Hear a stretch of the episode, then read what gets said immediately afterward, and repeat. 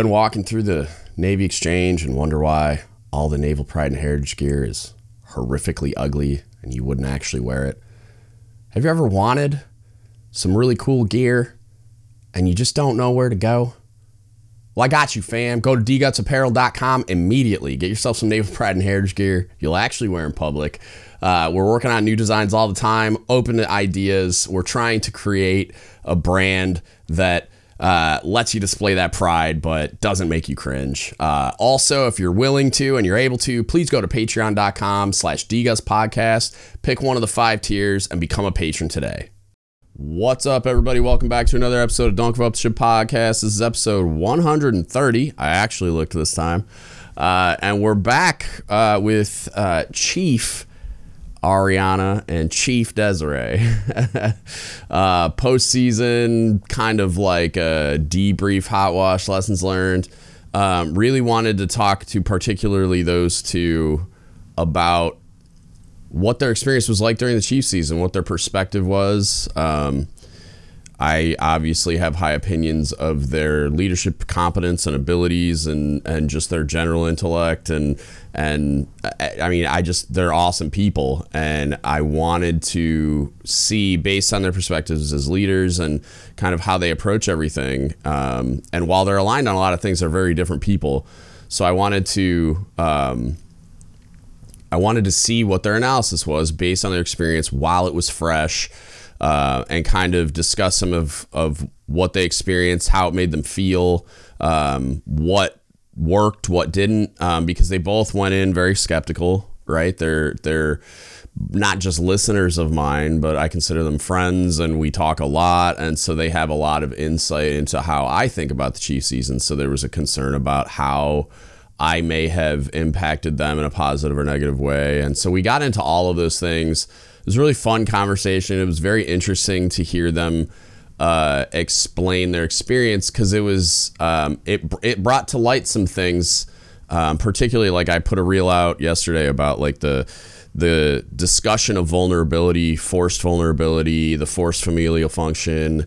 Um, those are things that it, again, it's like one of those things that um, sort of kick around in my head a little bit, but I've never went down those roads. It's like I saw the door, but I didn't open it. You know what I mean? Like I recognize that the familial function's forced, and I I know I don't like it, but that was about as far as I went with that thought until they brought up like Arianna brought up what she brought up, and then Dezarae brought up brought it up as well during that part of the conversation. So I, I really. I really think it was it was fun. It was enlightening. There's a lot of things that I hadn't quite went down that road yet that they kind of uh, because of the way the conversation went we did go down those roads. So i, I mean i learned some things and got some new perspectives um, by having the conversation as well. Uh, so um, i will i swear to god i know i've said it i will tone down the chief season centric focus of the podcast after this week. The ne- next week we're talking about mental health um, and then i've got some book reports i'm going to do fine i'm going to get looped back to that because i've I ta- I've been talking about the culture code. I've mentioned it a bunch of times. I just it was an incredible book, and I, I really want to break that down for podcast listeners um, that haven't read it. Uh, maybe they don't have time to read it. There's a lot of really amazing things in it, lessons learned, stuff like that. So it's gonna. I swear to God, this is like the last chief centric one. Even though there will be like more of that, obviously, because that's just some of the things that I do. But um, like some people want me to talk about that uh, CNO memo uh, and I'm like, I don't know. I, I still got to read it in detail. But anyway, uh, this episode's dope. Uh, I had a lot of fun, and I hope you enjoy it. Check it out. Whatever we recorded the day before results came, or that weekend before results, because I don't remember what we talked about, but I want to go back and listen to it. Is it? Did I release it? No, you were like, ah, I'm not going to. It's did I record fresh. it? Yes. Okay. I will have to go look we at it too. I did orders. see one. I did see one that um, one that I recorded with you that seemed more recent than I remembered releasing one. So maybe that, yeah, I'll have to check it out. Yeah, it was like the weekend um, before results came out. So what's up, Chiefs? Does that feel weird? Like, do you guys have you guys used gotten used to just adjusting to the title and being called Chief and shit, or are you still like who you who you talking to? You know what I mean? like I, I walk down the street. Kind of weird. Yeah, I went to a school right after I made chief, and I was walking down the street in 32nd Street to go to uh, like TSC. I had uh, like a an NEC class, and then I did career counselor school. And um, some kids just like, "Good afternoon, chief," and I'm like, "Who the fuck are they talking?" You know what I mean? Like, because it was so it's fresh, weird, right? It's yeah, it's weird, but it's cool because so Yeah. we have this long, long. I want to say it's like 300 steps because I'm weird and I count steps um, to get to the front door. And uh, so I'm walking into work the Monday, and Mhm. normally, you know, we're CTs. We don't always sort out like, "Oh, hey, good morning," but you know, I Yeah, had yeah. a couple like, "Morning, chief," "Good morning, chief," and I'm like, Morning, chief. so Mor- yeah. cool." Because they feel You guys have obligated. Yeah, for sure. well, Yeah, yeah, there's like a level of respect, and I like that. Yeah. so, like you know, Yeah. starting off on a good foot. I always loved uh, say- the Marines on the base I was on here. Um, they knew they were able to recognize and say Navy rank better than most junior sailors. Like they were on it. A Marine never walked by me without saying good afternoon. And it, I, I got good afternoon chief a lot as a master chief because they just were lazy or they couldn't quite see the rank device. Marines never. It was good afternoon, Master Chief. They always got it right. Or occasionally they'd fuck it up and get closer and then be like, oh, I mean Master Chief. And I'm like, don't worry about it, bro. It's fine. They're I was amazing. in a class in a building yeah, like that had a bunch of Marines a while ago, and they were like, "Hello, petty officer. Hello, petty officer." To like, all, it was a bunch of us like waiting Yeah. to get in a Oh, yeah. classroom. There was like fifty of us, and they said, and we were like, "Guys, just stop. It's okay. Like, there's so many of us. It's all in the. Marine because Corps, they wanted E6 to greet every single deal. person. Yeah, like a staff sergeant's a, But no. a bigger deal than like a first class in the Navy for sure. Yeah. I've I haven't been been 'em way greeted anyway. at all, which I like. I don't need Really? at all. I don't want to be evening, like, Chief. excuse you, I'm a There chief. Right? First greeting. Nothing. Yeah, like it's ha- it's happened a few times from like my sailors, but more so because they hadn't Yeah. barely seen me, and so walking up to someone, they're like, Right. "Chief, how are you?" But like, Yeah, I probably yeah. passed.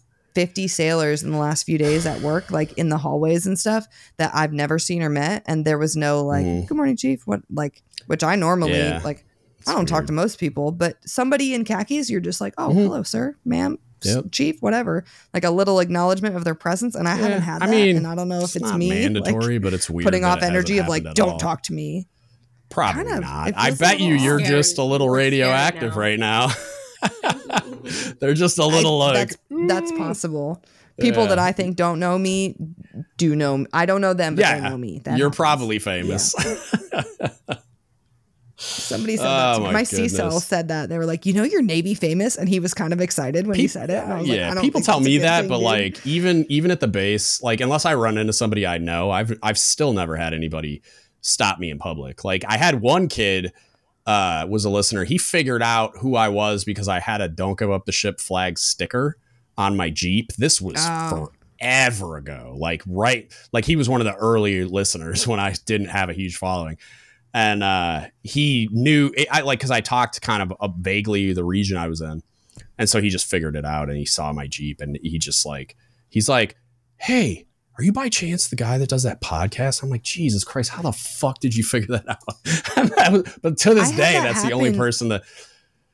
Well, I had a guy had recognize my happen at the voice in smoke taps pit too, one day. That was it. Oh, Yeah. wow. Yeah, no, I was at the smoke pit one day. Just day, by my pretty voice, early too. On when I got to this command. And this guy was like, Yeah. Hey, by chance, have you been on the D Guts podcast? And I was like, Yes.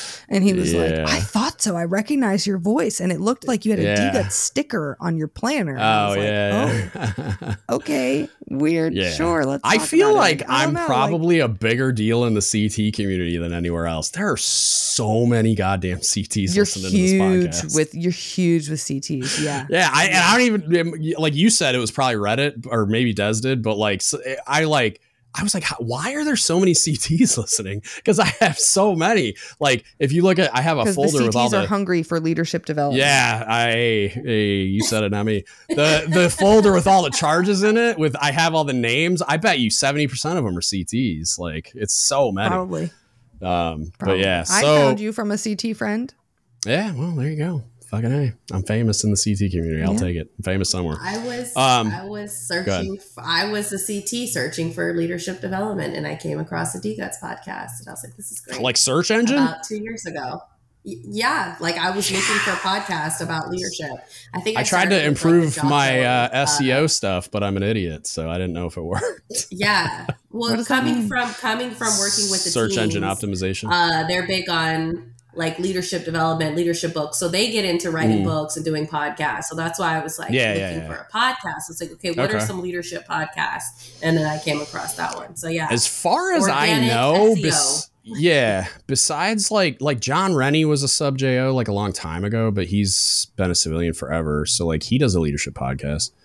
Jocko, obviously, but like outside of that, like they're all they all do podcasts, but they're not like leadership development podcasts. Like Jocko's probably the only Yeah, the only one I know of anyway that is like a big, huge, really good resource that is actually in that lane and not just like doing a podcast to do a podcast or whatever, you know, like um, like a lot of them are they do like tactical things or they do like Jack Carr. I love like I love his books and stuff, but that's like he's an author like and he does a podcast too where he talks about other things, but it's not like really leadership stuff. So yeah. Um that's dope. I'm you glad said my search author, and I wrote worked. down book. I don't know when to talk about Jack- it. but Jack Carr's- your, your comment. What? Oh, I thought you were talking about Jack Carr. I'm like, Well, Jack Carr's like Tom Clancy on crack. You don't want to, you probably wouldn't like it. No, I, I meant like, like you're violent.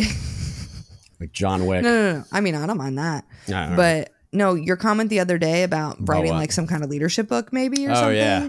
yeah. Um, I I'm like so I have early over there. brainstormy, like, yeah, I started an introduction. and I have like some bullets of things that I may or may not write about, but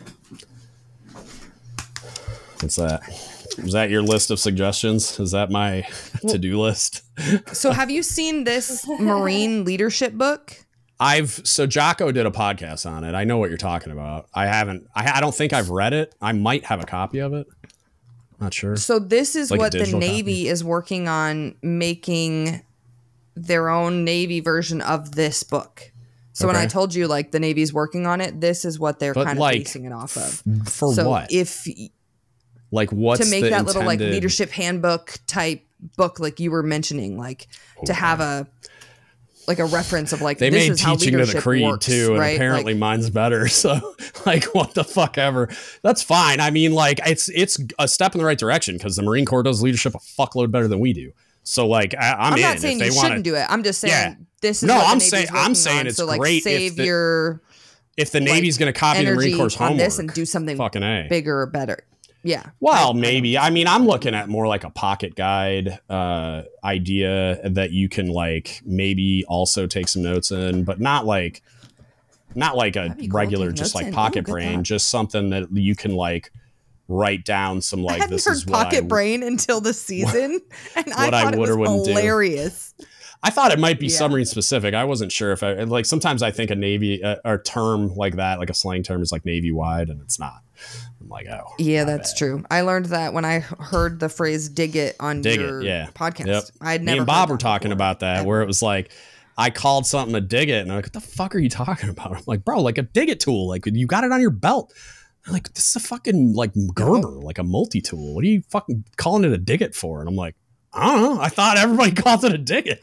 Well, Uh, but like, and the fact that you call people dig Diggets, it yeah. because of the the thing, That, like we don't, yeah. we just call them like Joe Navy.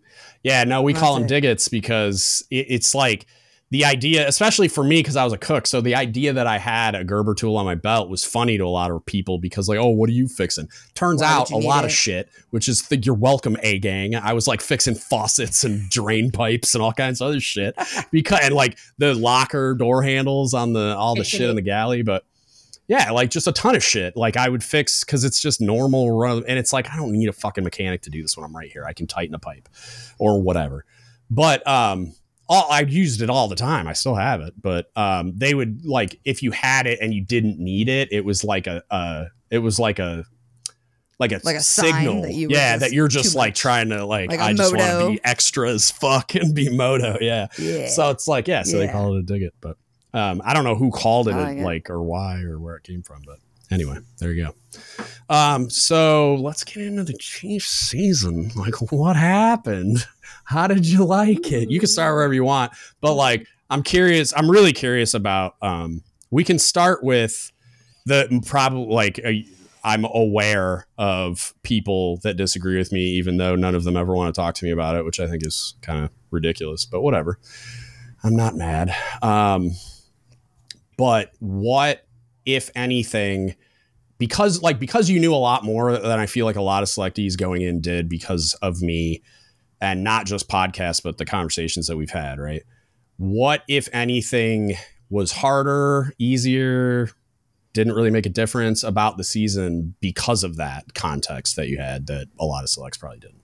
I'm curious about like how how the knowledge of like kind of some of the what goes on behind behind the curtain uh, affected your process.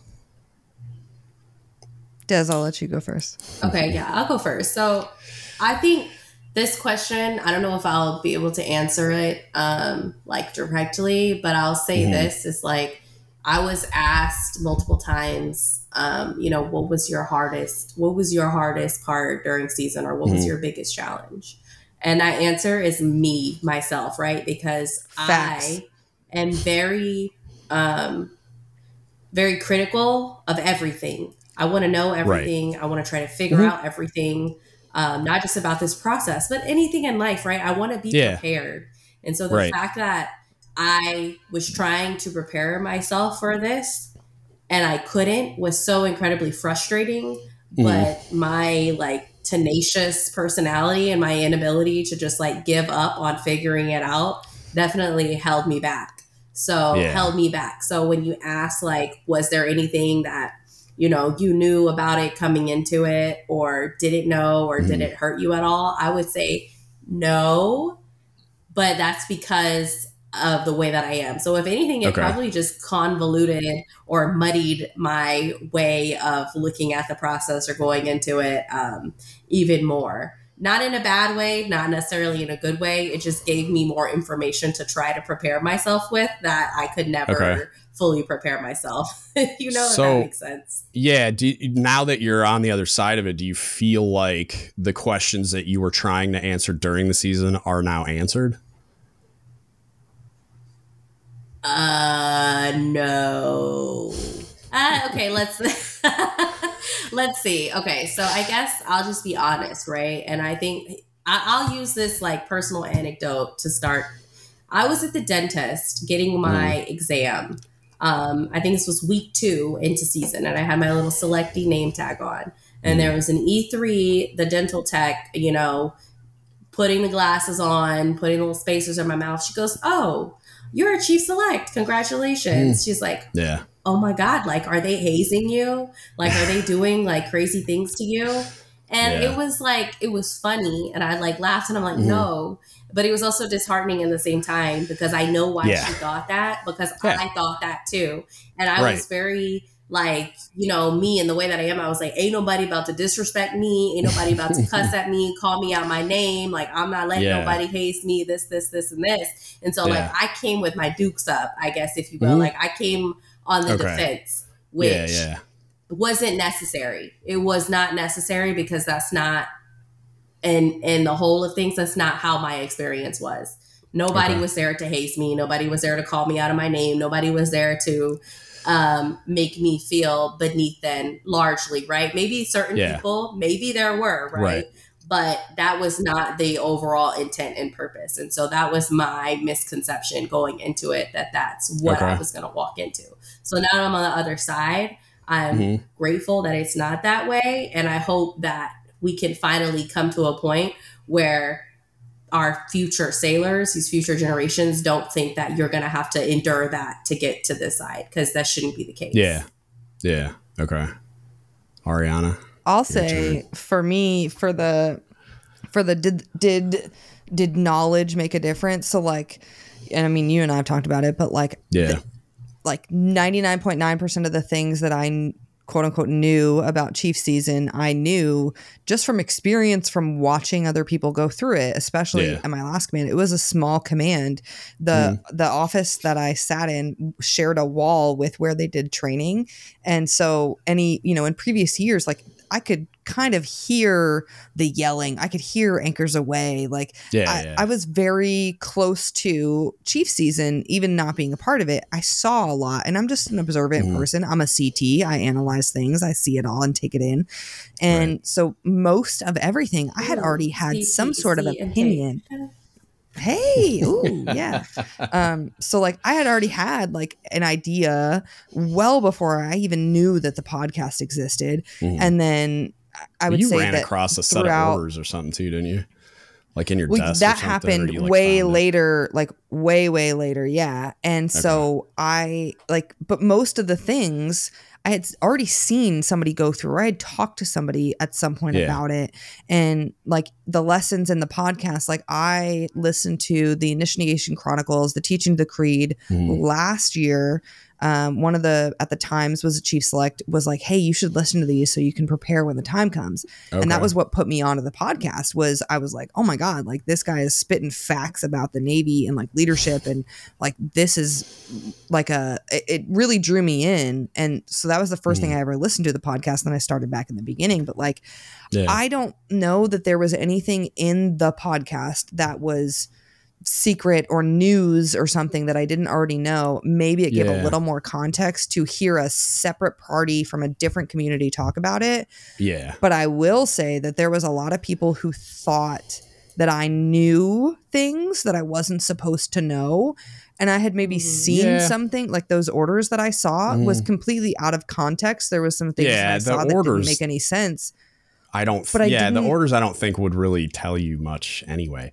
And the fun fact no, is, if like, anything, like not, Des said, it was confusing you. like there's not anything secret really anyway. Like there's not. What are you supposed No. to not know besides there's no learning objectives? like right. And so like, like, I'm I made a I made a That was a tic- surprise. Yeah. I made a TikTok a couple weeks in to say that like, hey, I was kind of wrong. There was because people would always tell me like, you just won't get it until you experience it about the Chief Yeah. season, and I always thought that was like a giant hunk of baloney. But going through this experience, I mean, it sort is of different like, to see it yeah. versus go through it. That Right. like you're not That's going to the best way of articulating it. I think is like it's not.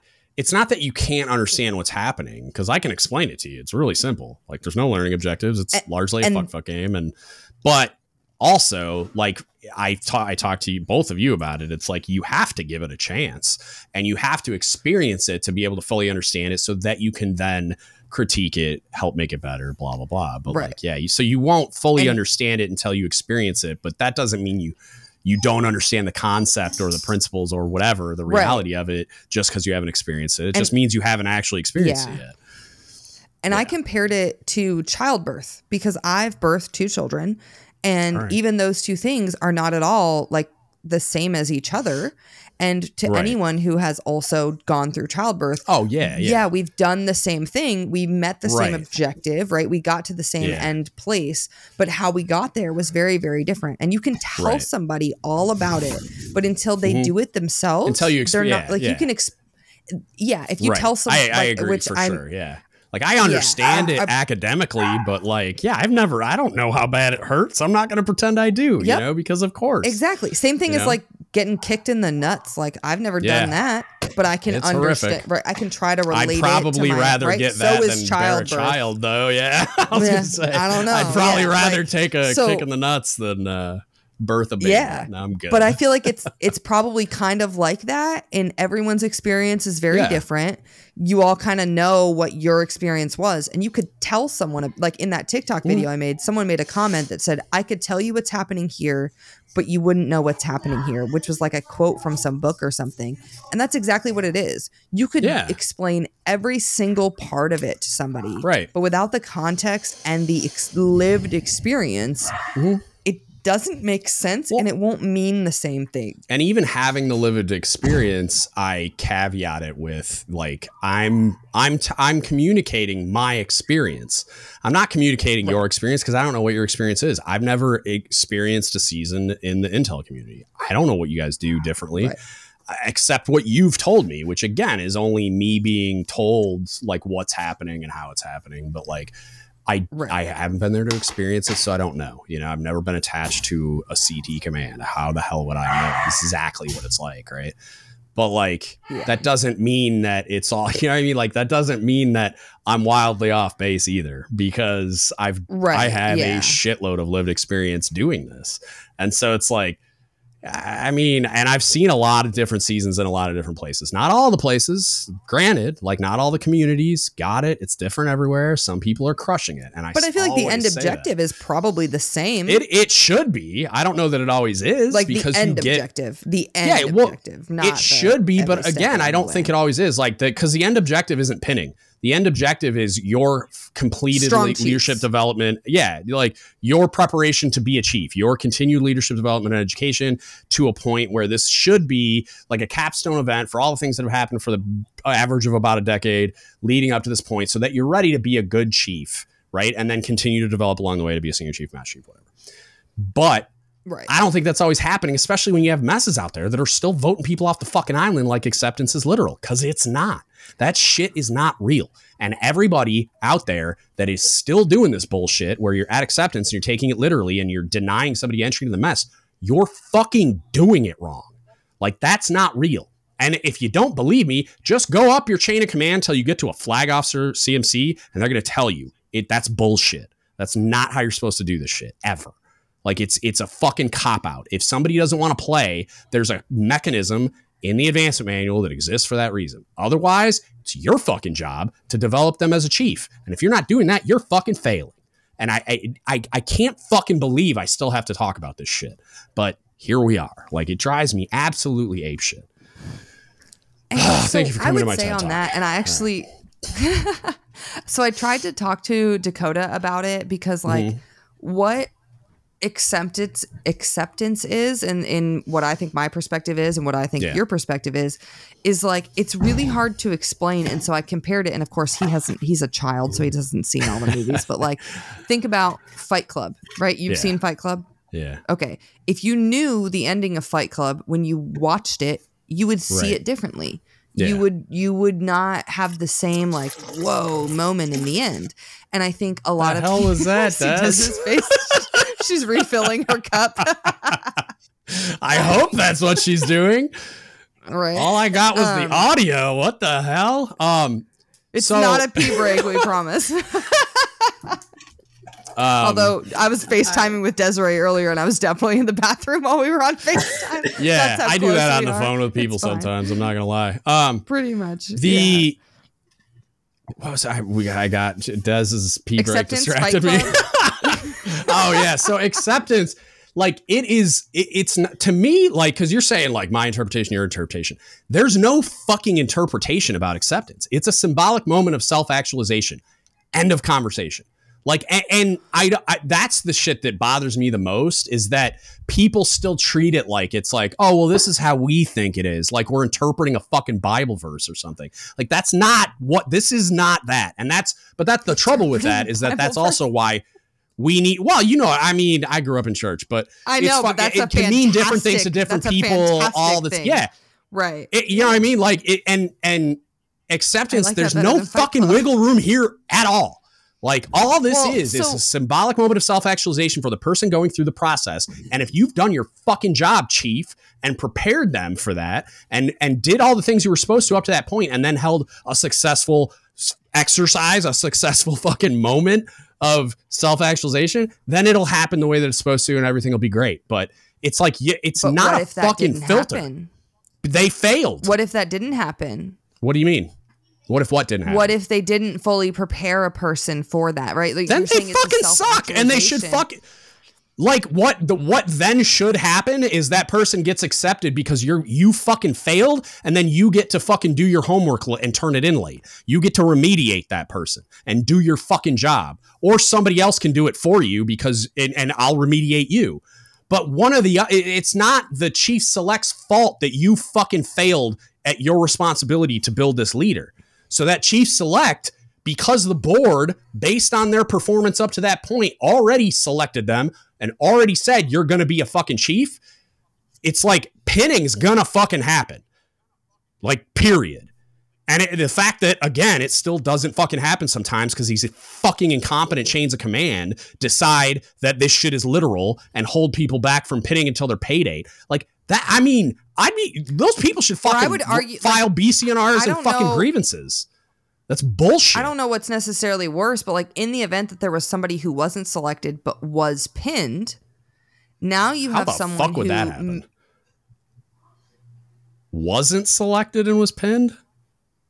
Wasn't accepted and was. Oh. I thought you said wasn't selected. I'm like, why are we pinning that? Sorry, like, I might have. Fuck. no, no, no, no. I don't know. Maybe you did. Maybe you didn't. Okay, so wasn't accepted yeah. and was pinned. Uh, Go ahead wasn't accepted but was pinned and mm-hmm. now with whatever might be the aftermath of that depending on where you are i don't know what is normal again this is I, you know i literally have been a chief for yeah like, yeah yeah according to the navy like six days so like i don't i don't know what's normal here i've heard other people's like conversation i'll just say for the record for anyone listening i was accepted right there's a lot of people who think maybe i wasn't based on my social media yeah. activity or like you're making it up it's a false um, flag operation right. ah. yeah, yeah. Um, no i promise um but so but like in the event that there was someone mm. who quote unquote wasn't accepted but was yeah. pinned now mm-hmm. they are a chief out in the world mm-hmm. and they are not going to have access to the same level of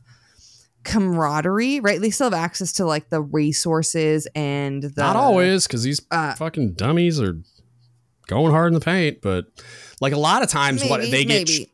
They get treated. They're oh, you're just an E7. Uh, like I, I went through this with a kid recently where he contacted me and said, I got selected, but he's like having mental health issues. His EAOS is in April, so he's just like, I'm fucking done. I want to get out. And then he got selected to chief, and they're like, All right, chief select here. Come on, we're gonna go through the chief season. He's like, Uh, uh like I'm not doing that. And they're like, okay, well, I talked to the his SCLs, like I talked to the captain, and we're just we'll just pin you when you get paid, which his pay date would have been after he got out of the Navy anyway, so it's a moot point. And I think they ended up actually settling on that because they're brain dead.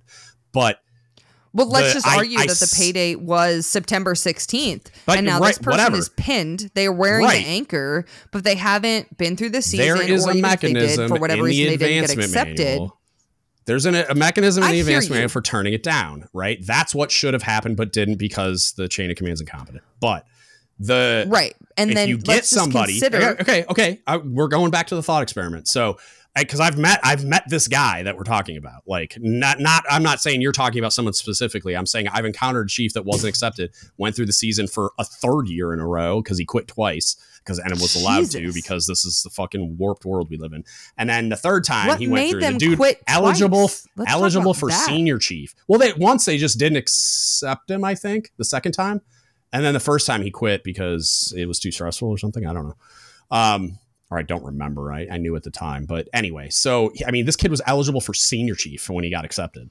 So he like it, somebody gets pinned, isn't an accepted member, but is a chief, right? So the reason why that is so fucked is because within the mess, they're going to be petty and stupid and ostracize him and not allow his career to progress by picking up collateral duties and doing things inside the mess and taking on any other responsibility in any way outside of leading their own division, which they're also going to be hampered by because the mess is acting like a bunch of petty fucking kindergartners right? Here's the reason why that's so goddamn brain dead, right? Beside, like, I, I wish I could still point at a policy document of some kind and say that thou shalt not because we wrote it down, but we can't even fucking get that right. But the reason why it's so fucking brain dead is because look at what's look at the result of them ostracizing this person because they weren't cool enough to be in the club, which really is just you're a fucking failure at developing leaders, right? So the first impact is on that person themselves, right? So they worked for fucking the better part of a decade or more to get selected as a chief. A board of your fucking peers that wear stars over their anchors selected this person. We went through their record, we scrubbed it, we used ECP and all the processes as empowered by the fucking chief and naval personnel, and we selected that person to be chief. So that there's no longer a screening process. It's objectively fucking over. But when they do this bullshit and they're like, oh, you're an E7 and not a chief. Now that chief can't progress in their career, can't do all those things I mentioned already, can't be an effective chief for their division, which is now hurting every fucking junior sailor that they work with, right? Now their chief is ineffective. Their chief can't look out for them. They're not winning awards. They're not getting the evals and rankings that they should. They're not getting taken care of on the back end, blah, blah, blah, because that chief can't use the network like all the other chiefs, right? And then, right, this person, this chief, who's wearing the same costume as everybody else is going to interact with all these other sailors, right? And and pretty good guess is that his division has no fucking idea that he didn't get accepted. So they just think he sucks, which is or she I should hope not. with no fault of their own, right? Like eh, he he does they don't know that he didn't get accepted. They just know this chief can't fucking get anything done for them and isn't taking care of them like he's supposed to and like they see the other chiefs doing, right? But then this person who is now division know? That's the problem. well, I'm not saying they can't. I'm saying they very likely don't, right? Because think of the shame and embarrassment on the part of that E7 air quotes, but also like they. The I mean, fact you're that that even exists, right? That there's even a line of separation. It's like the the There isn't. the Scarlet Letter, right? They This is exactly so fictitious. the fact that It's all bullshit. hidden. Yeah, your yeah. sailors, Right. It's like, why are we hiding something? Because we're fu- like Yeah. that. You're that's just another reason why this is so fucking stupid and brain dead, and it's not even a real thing. It's just a thing that, for based on ignorance, is allowed to continue to happen, and and even probably even more so based on the fact that there's no fucking policy document governing this shit. There's nowhere for you or you or me or whoever to go to a book and be like, actually, that's not real, motherfucker. But it there, it's just it's not. There's no document. So here we are, like in the midst of this ridiculous shit still. But so then that chief, that chief is going to then go out in the in the greater navy and encounter all these other fucking people, right? That have no idea that this chief isn't a chief, right? Or whatever the fuck. And so all those interactions are going to be poisoned, like, you know, fruit of the poison tree as a result. So, like, it just compounds and compounds and compounds, all because these people who are responsible for that person's leadership development catastrophically fucking failed.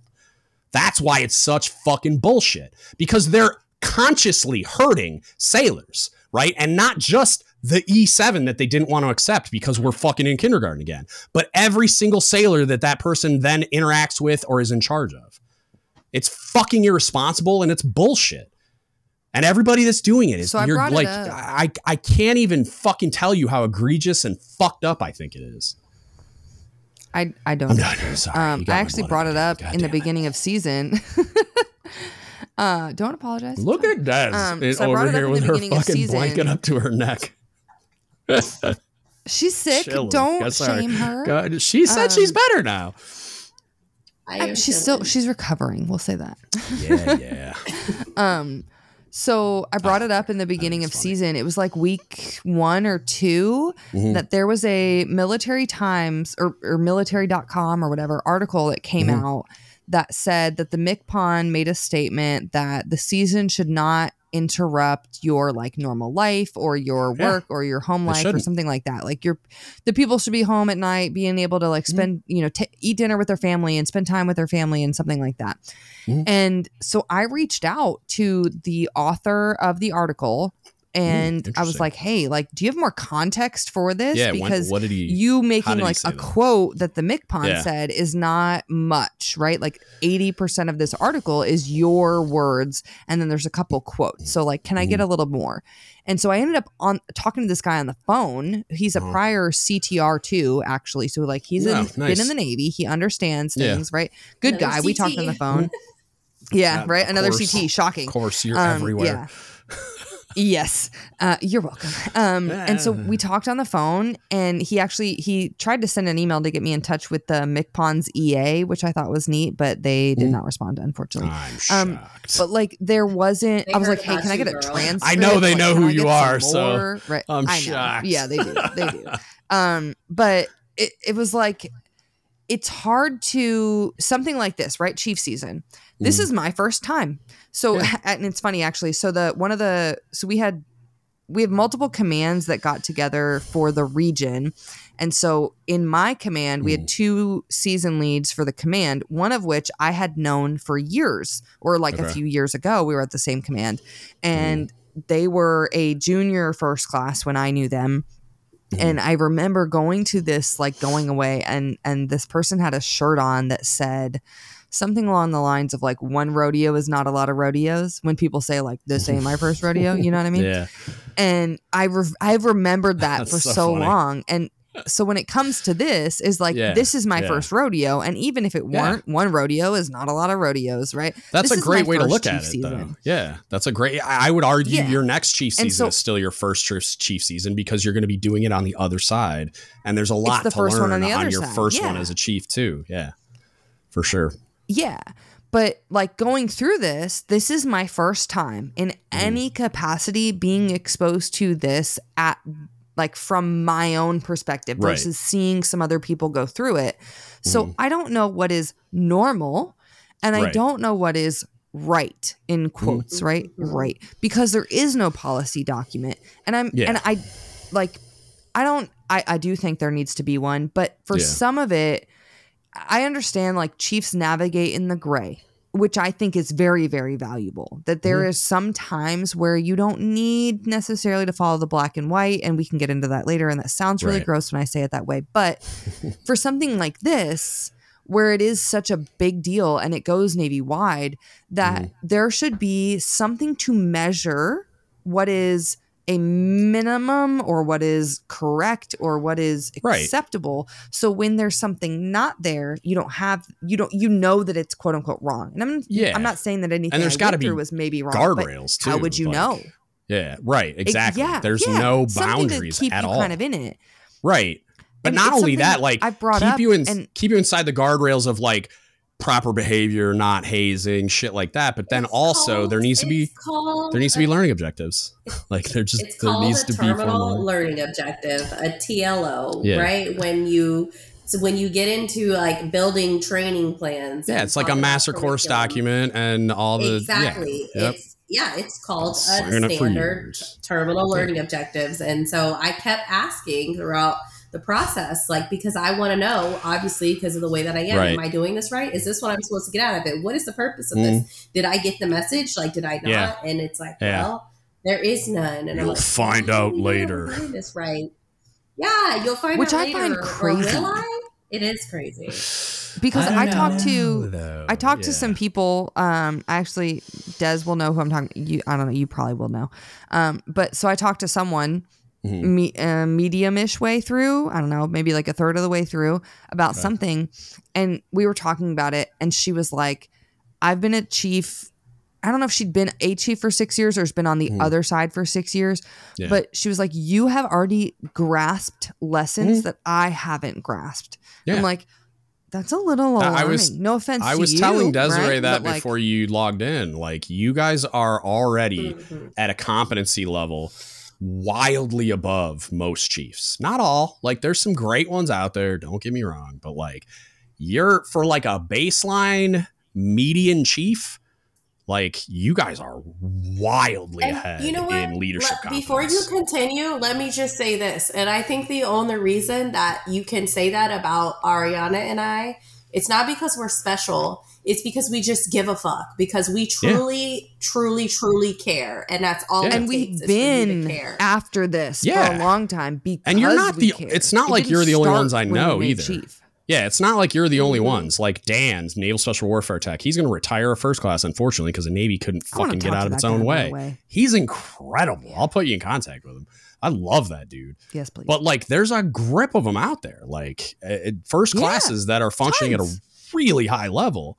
And it's like, hopefully they all make Chief like you guys did, because that would be amazing. But like some of them don't. Like Dan's going home because he spent his entire time in the Naval Special Warfare community. And I haven't seen his record. I offered to review it, but he was kind of like at the tail end and just kind of like, yeah, it is Meh. what it is. If I yeah. make it, I make it. You know what I mean? but like, um, but it's like just talking to the dude. I don't, I like, I've spent a lot of hours on the phone or on podcasts with that guy, and he's I, I can tell you right now, I want him to be a chief fucking five years ago. Like he's incredible. Mm-hmm. So it's like those are the types of people that it, like they exist, but you, like you're saying, like they're after it all the time. Like eh, that's probably yeah. the the common thread is that like sometimes it's a combination it, it of happening upon an exceptional mentor, but uh, yeah, like right. Go ahead. I was gonna say it being not the anchor, not the rank, but it mm-hmm. just being like a good person, it being a great yeah, leader, just leadership, being and, yeah. the go-to for your sailors.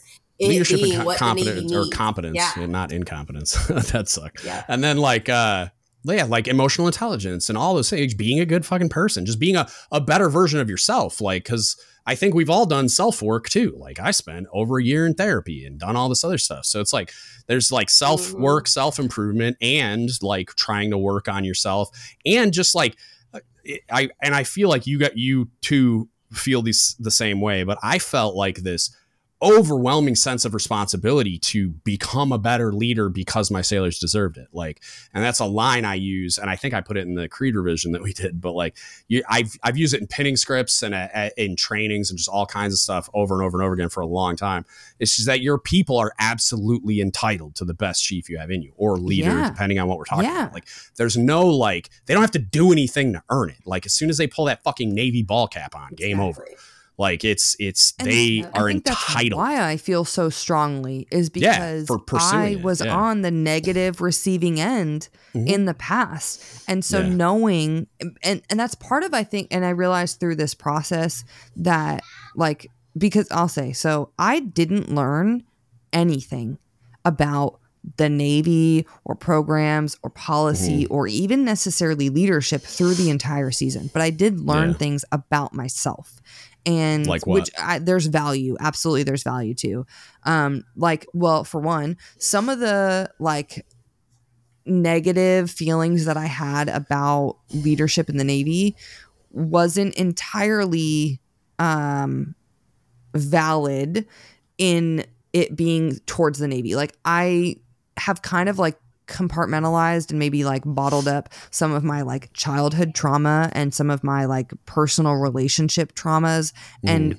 because like for example me right like my experience with my kid's father was mm extremely traumatic and yeah. i that happened kind of coincided with the negative experiences i had in the navy and mm. so i mm. just put them in the same box and like blamed gotcha. it all on the navy and granted mm. that was not a good time for me it shouldn't have yeah. happened that way but i kind of ignored what had happened with him and like the trauma that i went through with that and i blamed it all on the navy okay. and it wasn't until like through this and in one of the like I don't know, maybe a lot of the the things that we went through, realizing that my reaction to some of that stuff wasn't because just the Navy. It was because I had experienced it, like those feelings and that that negative stuff in multiple places in my life. And so it hit mm. extra hard when it gotcha. happened from the Navy because I thought that was a safe place, right? This yeah, is my yeah. job. It's not supposed to be like that. And so when it right. did, I took it extra hard and, and I didn't separate those experiences when I maybe should have. Um, but like for me, the biggest negative experience that I had in the Navy with leadership was somebody who treated me basically like human garbage. They yeah. didn't treat me like a human and they were so focused on results and the the the job mm. and hold on, my ch- my kiddo. It's all good. give me, it's a normal occurrence when Arianna's on. Uh, right, I'm you a stop mom. by and say hi about every 15 minutes. Yeah, right. You pretty much. Um, I can't believe they're still awake. Honestly, it's 11:42 and this kid is still awake. Um, but like, I think what hit me the hardest mm. was that if it hadn't been for this experience that I had, I would have been mm. that person. I would have been the person that was so focused on results, that was so focused on mission accomplishment at the if, expense of anything else. When if you're I saying hadn't that ex- been on the receiving end of, of the experience that, with the your ex or with, with that those chief? chiefs that I had. Oh, the no, chiefs yeah, that, with okay, the Navy before, side of it, it. right? Yeah, had I not been through that, mm. I wouldn't have paid attention to how important it was yeah. to treat people like people. And and so yeah. that's what got me and really hit me that if I hadn't been treated that way from my leadership, I would have mm. been that leadership yeah, that was I'll, just mission at the expense of anything yeah, else. A and lot so more of the way I or the reason I am the way I am is from negative examples instead of positive examples and like negative experiences yeah. versus positive for sure. Yeah. Well, arguably, and I would say me, like the yeah. Anyway, sorry. a good chunk of it. But it, it yeah, took me a while through the process and with a lot of like conversations and talking to other people for me to realize because I didn't want to let it go.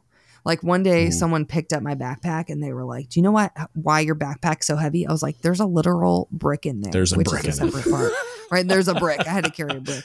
Um, Next question. I was like, "There's a brick in there," and she was like, "No, it's because everyone that has ever hurt you, you are carrying them in this bag." And I was like, "Nah, I'm pretty sure that's because there's a brick to. in it." I, but no, I mean, but she was real. She was like, I, "Yeah, I know, I get them. it." And, I, and I was it. like, "It's a yeah. powerful example." But I was like, "I, I have to do that."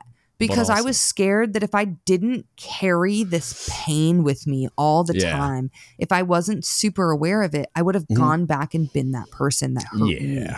I would have been that person. And so I had to hold on to it. I had to be angry. I had yeah. to throw it in everybody's face. And I learned that one, not everybody deserves that not yeah. everybody deserves to be to have someone else's shit thrown in their face because they didn't right. do that to me and i'm yeah. not giving anyone a chance because i'm just so mm. angry about it all right. but i want I, I needed to to hold on to it because if i didn't i was going to be that shitty yeah. chief and that shitty mm-hmm. leader and right. someone finally told me that it's not what you are carrying that's keeping you this way. Like you have mm-hmm. your experiences have literally molded you to be the person that you are.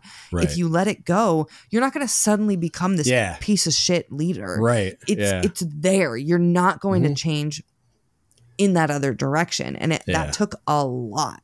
But so how like, how did that happen? Like what experience during the season do you think kind of um, clarified all that for you? Or was it just kind it of like was it multiple time it was multiple things, but I I walked into season with two thoughts. One, I was really excited. I was so like I think Des is dying. Proud of myself and happy and excited to be there. Okay. she was like legit like she's like right, dying. Sorry. Go ahead. Yeah. I was like low Rona, Mrs. Rona right. over here. Yeah. Ooh. Yeah. Um training time out. No. Um yeah. but so I I heard someone else say that the other day and I was like triggered. Oh, um God, but yeah.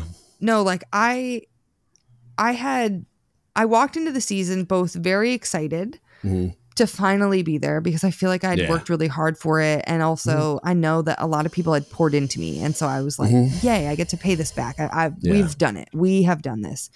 But then also, I was because I had just PCSed a couple mm. months prior to a very large command that I didn't know anyone. I had had yeah. maybe one conversation with two separate chiefs over the course of a couple months that I was there.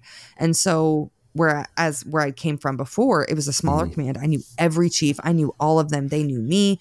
And mm. so walking in, I was I wasn't just defensive, I was also offensive. I was ready yeah. to throw punches because I had had to do it in the past. Yeah. And so while I was excited to be there, I wasn't excited right. to interact with the people around. And so I was just like, ready that, to go at any point. Like, come on, fight yeah. me, dude. Like, because I've fought in the past. Yeah, yeah.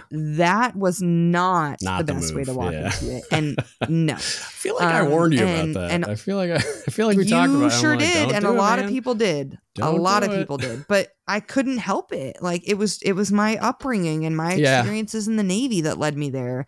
Yeah. And and honestly, like the experiences I had from when I had since I had checked in of the mm-hmm the people that I had spoken to yeah. positively and negatively, particularly like all the warnings I had gotten from chiefs about chiefs of like, hey, just so you know, this is Watch happening. People are dude. talking about you. Blah, and I was blah, like, yeah, fuck them, you know, right. Yeah. yeah but I didn't have any warnings about a specific person. It mm. wasn't like, hey, this one chief doesn't like you. It was other okay. chiefs like running into me at the smoke pit and being like, hey, are you doing okay? And I would be like, why? And this is before results. And they were like, well, yeah. I mean, I know you're kind of a big deal. Like, people watch your social media, people have a lot to say about it. You're on our oh Facebook page. And I was like, what are you talking about? I was pissed. I'm like, because yeah. no one's talked to me directly, right? This is right. before results. Of course. Of course. And then results come out and I kind of get the same conversations, just slightly different. I'm like, are people talking about me and I don't know. Everybody's got a lot to say in no the group chat, but not to your face. I'm shocked. Apparently, yeah. Um, and so it made me super defensive because yeah. all I knew was that someone or someone's yeah. were talking, talking behind your back. Me. Yeah. and I didn't know who it was. And so I thought maybe it was everyone. And so I was just like, mm. let's go to anybody around. And that definitely got in my way. So yeah. I, it took me quite a while to get out of my own head and be more uh, like lean in and, and be mm. open to the process because I was just so ready to fight that yeah I, I didn't get to see any of it because I was just right. seeing red all the time instead.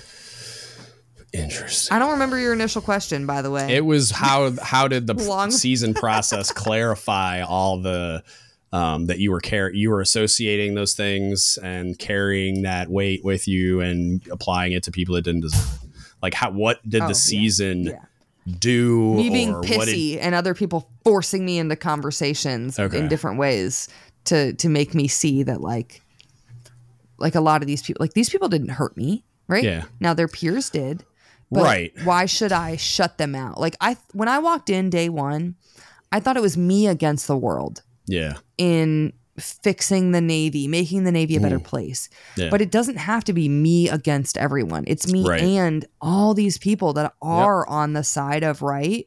Yep. And I just didn't know who they were because I wasn't giving them a chance. And so some right. people forced me to give them that chance. Good. And I didn't want to, but I did. Yeah, but you did. All right, good. That's dope. Yeah. Yeah, because like uh, I want to address something you just said. Like you said um, about like, well, they didn't hurt me, but their peers did, right? So like, and we talked a little before we started recording, but like, it, the it's important for people to like understand the difference. And I'm talking to like anchor wearers right now. Is like yes, it's not necessarily fair that a junior sailor associates all these negative experiences they've had with other chiefs with you as a person that happens to be a chief.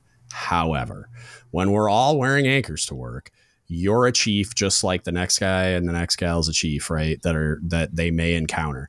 So that it is perfectly reasonable and grounded in science, like through uh, all kinds of like behavioral heuristics and and like prototyping and all the shit, right? That they're going to do that. They're gonna like aggregate those experiences that they've had with chiefs and they're going to build a prototype in their mind and they're going to apply it to every chief they meet. So, with the understanding that that's just basic human psychology, you have to take ownership of the fact that you're not just you, you're also a member of this organization. You're a chief petty officer representing the mess at large, right? And so everything you do and everything everyone does is going to get built into how every junior sailor interacts with you as a chief for the first, second, third, tenth time, right? So it's like the chiefs that are coming at somebody like you sideways because you've had a bunch of really traumatic experiences with Chiefs up to this point, and that has built a distrust that is valid to you based on your experience. It's like they have to treat that like it's real and they have to treat it like it's their responsibility to fix it. Because in order to develop you productively as a leader and get you to where they are responsible objectively for getting you, they you have to you have to address whatever challenges are there.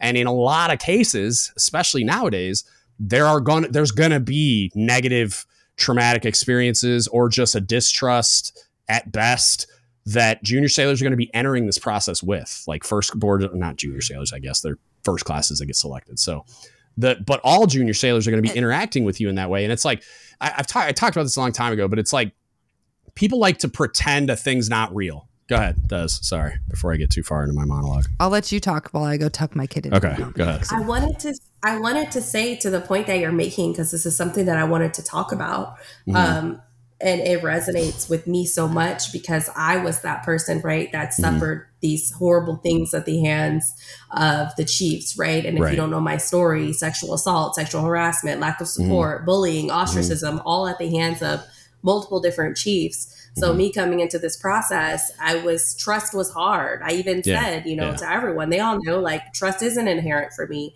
You know, yeah. I wasn't even brought up that way. It takes work for me to trust something. And so back to what you were saying, right? Not about me, um, but I wanted to add that in there because yeah. it was so difficult for me mm-hmm. to figure out how am I going to to trust this group?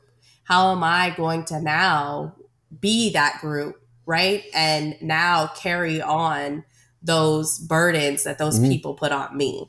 Right. But now I'm doing it, right? I got through the process. I'm mm-hmm. doing it. I'm open. I'm willing. They were open with me about taking that on, about that mm-hmm. perception, about how Good. so how you have to have that loyalty, that character, that competency. Good. Because yeah. if you don't, then you lose credibility not mm-hmm. only within yourself, but the organization. So Every it's like, I'm so the glad they said yep. that.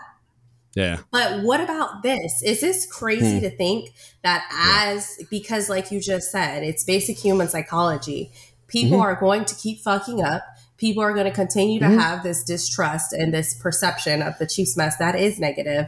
So if mm-hmm. we continue to do the same thing over and over and over again, it just breeds insanity, right? So is it crazy to say, why don't we make a little maneuver here, right? If if we keep the season going, is mm-hmm. it so crazy to say why not instead of uh, having the selectees, you know, quote unquote, prove themselves to us? Why mm-hmm. don't we prove ourselves to them? Why don't we show them that they can trust us? Why don't we show them that we're humans, so, yeah. that we're vulnerable, that we know we can acknowledge, yeah. we can validate all of these things that happen and welcome you in that way? Because yep. if I'm being honest, that's what was done for me in that season, in this season yeah. for me. It wasn't everybody's it, experience, but it wasn't yeah. until those chiefs that I didn't right. know came up to me because they knew what I had been through and mm-hmm. opened themselves up and welcomed me that I was like, you right. know what? I, I can do this. So yeah. I'm just saying, I'm just throwing that I don't, there. I don't know if it would be crazy. I don't think it's crazy thought. at all. So like, I don't think it's crazy at all. So the, we, I think I mentioned the culture code before we started recording, but the book, the culture code talks a lot about that stuff. And what's f- hilarious to me is, in the book, it talks about every one of the organizations like they get so tight they're wildly successful everybody loves being there. It's one of those like really high functioning cultures that's just doing a great job not just at building the culture but also doing whatever their thing is like whatever you would call like their mission right? And they the author said uh like they they a lot of times they'll have like little cute nicknames for like like Pixar has like Pixarians or or shit like that, but that's like identity specific. But then they said when describing like what the environment was like and what they felt towards all of their coworkers or teammates or whatever, they always used family terminology. Like they would always describe it as family. That like this is my these are my brothers, these are my sisters, whatever. And it's like, what is interesting to me is that we try to do that. It's like the cart before the horse. Like we're trying to force this like familial in like function without doing all the things mm-hmm. you have to build that feeling first like you mm-hmm. it, sh- that should be a byproduct like me saying that we're family mm-hmm. should be a byproduct of my experience exactly. within the culture of that organization and so i don't think it's crazy at all like if i'm king for a day and i'm redesigning the chief season that's very much what it's going to be uh, focused around is your it, it, like I think, and you know, for whatever that's worth, I think that the the Chiefs season should be focus should be a finishing school essentially for enlisted leaders going into that next pay grade, and that should be uh I should have I should have already through whatever mechanism we put in place, which Enlik ELD is the best thing we got right now, and then there's a bunch of other stuff like along the way, sort of. But up to the point that you're getting selected for chief, I should have already built a lot of the things into you like the emotional intelligence, resilience, the like basic leadership mm-hmm. competencies, management skills, stuff like that. So that when you get to the 6 weeks of the chief season, all it should really be is me like refocusing you on what's to come. Like what's the new mission? This is the culture. This is who we are and what we do what we believe in. These are our values. These are the things you're going to be evaluated on and these this is kind of like what's going to change right? But i shouldn't be trying to teach you how to write a fucking eval during the chief season. I shouldn't be teaching you how to build a division officer's notebook during the chief season or any of the other things which while i i see the inherent value in those happening during the Chiefs season because they largely don't happen before the Chiefs season. That shit should all have already happened so that when you get to the Chiefs season, it's just a finishing school. It's a capstone event yeah. where we're building our identity and value system and like the the mission of the mess and how we function and what the culture is we're building all that in the familial aspect of it we're building that into you so it's like we're in, indoctrinating you into our family but that's the only way I can do that is to prove myself to you. You know what I mean? Like, so how else would I do that? And that's like going back to finish up the thought from before is like, the the part that I have the biggest issue with is most people eh, maybe it's maybe it's not that I have the biggest issue with it it's just I don't think people understand this to be true is when there's an issue so like you be with your experience came towards the Chiefs mess with a really really great reason to not fucking trust us right so mm-hmm. there's mm-hmm. a lot of Chiefs out and I would argue so so did Arianna and so did uh, almost everyone else but whatever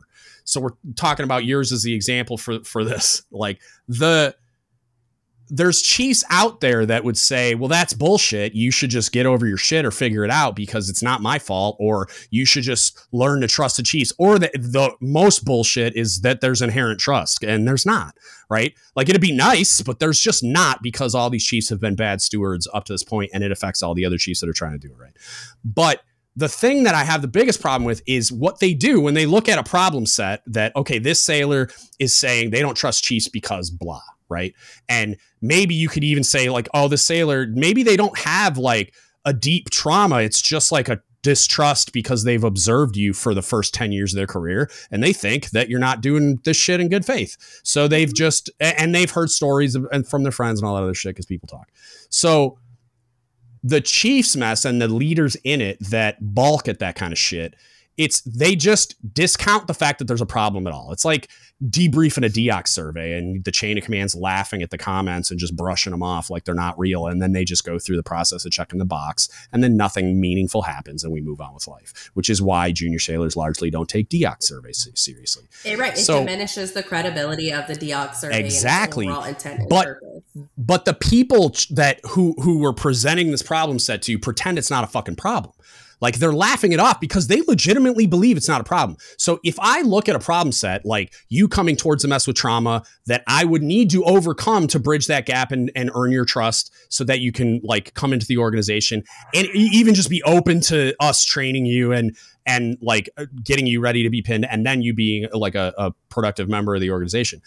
You have to believe there's a fucking problem. And and the the trick to it is like with your when you describe your experience there's no fucking argument from any sane person that you have an incredibly good reason to not trust Chiefs when you were coming in, right? But there's other people that you could say it's a little more cloudy and subjective, right?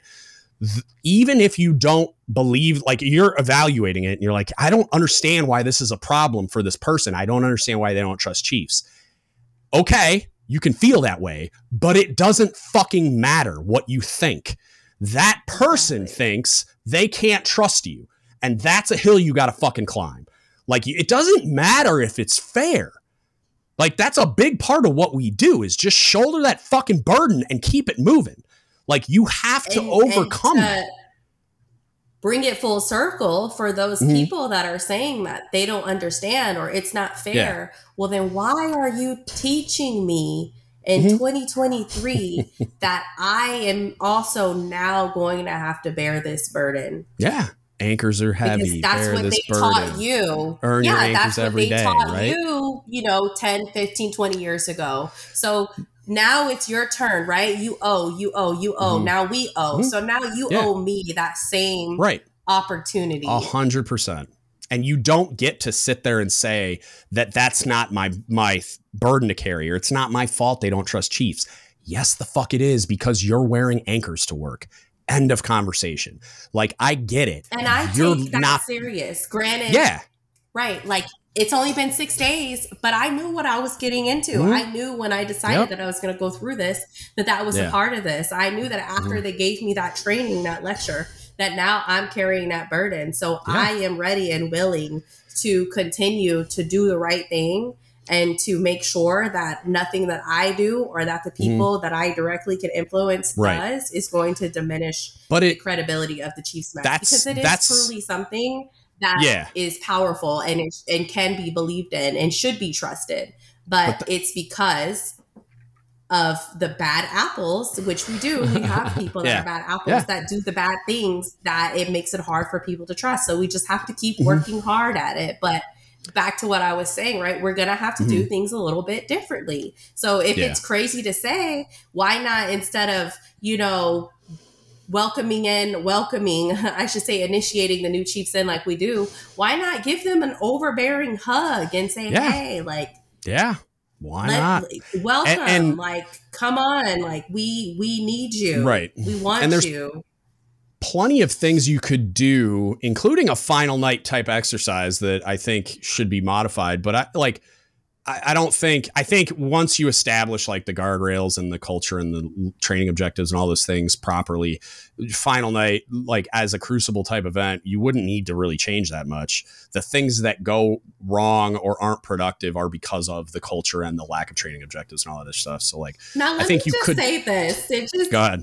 you say I don't know what your final night, night was like, so I'm just speaking Listen, generally. No, no, no. I'm just laughing, right? Because you say final night and you say mm-hmm. crucible, and it's like these these words, right? They come uh-huh. with images and they come with okay. these thoughts. Like when you're reading a book, right? You know, when you're reading a book and you try to like yeah, picture yeah, yeah. in your you head paint a mental picture. Like. Well Right. Well, that's what I was doing right before this process. I think that's what a lot okay. of us do as, you know, first classes who've been selected. We think, what is it going to be like? What's going to look yeah. like? And I laugh because this shit is so funny because I'm thinking of like, they were telling us, you know, you guys are going to have to make these final night invitations. And I'm like, ooh, okay, yeah. let's yeah. make these like really scary, spooky looking like fire and like a, like a pig's head on a stake with like oh blood God. dripping. Like these like weird these like oh, comical, oh, like right, yeah. exaggerating images. Yeah. But then when you think about it, when I think of what it was actually like, okay, it wasn't mm-hmm. actually like that, but the yeah. dramatics, the theatrics, it's just like it's all purposefully created for you to be in mm-hmm. this environment that's kind of like that, right? It's dark. Yeah. Uh, there's smoke. There, you know. Yeah. you're outside. I think you, I think what it should be is like some of it, it like they accomplish some of it, but then there's a lot of like you're saying like the theatrics and drama that I don't think are necessary at all. Because like I don't think you need to um try to like simulate some of that stuff the way that they do. It's like some of it'll just happen on its own. And I think a lot of it does naturally, and a lot of the theatrics and bullshit that goes on doesn't need to, like all the yelling and screaming and trying to like make and like the overuse of like PT in between events and shit.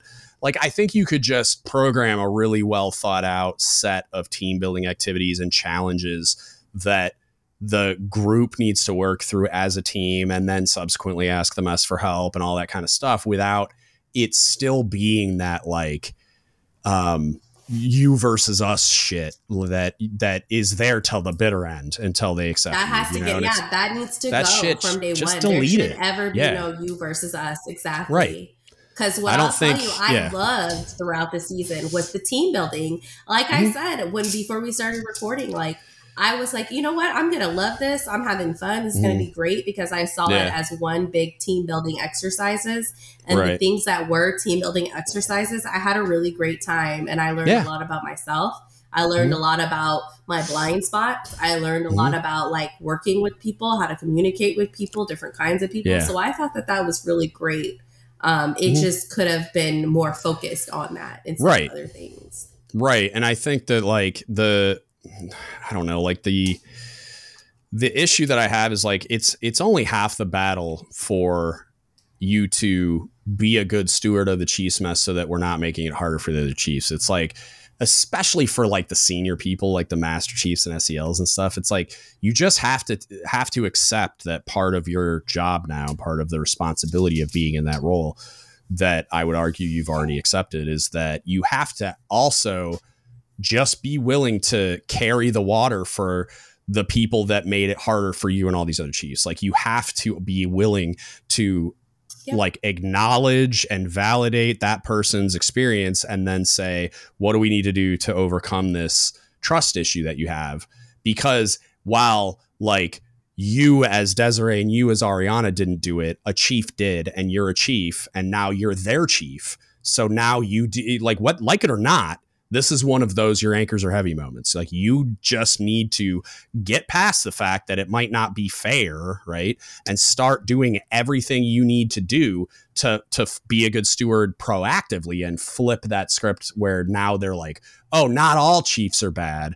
I just happened upon one that was doing it wrong." And I want to address like you mentioned bad apples and while I for sure think there are bad apples, I that I feel like that doesn't go far enough because there are people that like are like shouldn't be wearing anchors to work that I think are the extreme minority And then there are, like I am constantly saying over and over again, is like the incompetent ones that just don't have the tools to do it right, even though, like, that. in their heart of hearts, they want to, and they just fuck it up, you know? And it's like, and then that, but that sailor doesn't interpret it as this human being going through growth and figuring out how to do this and, and not having the tools mm-hmm. and being overwhelmed and all those other things that come along with it.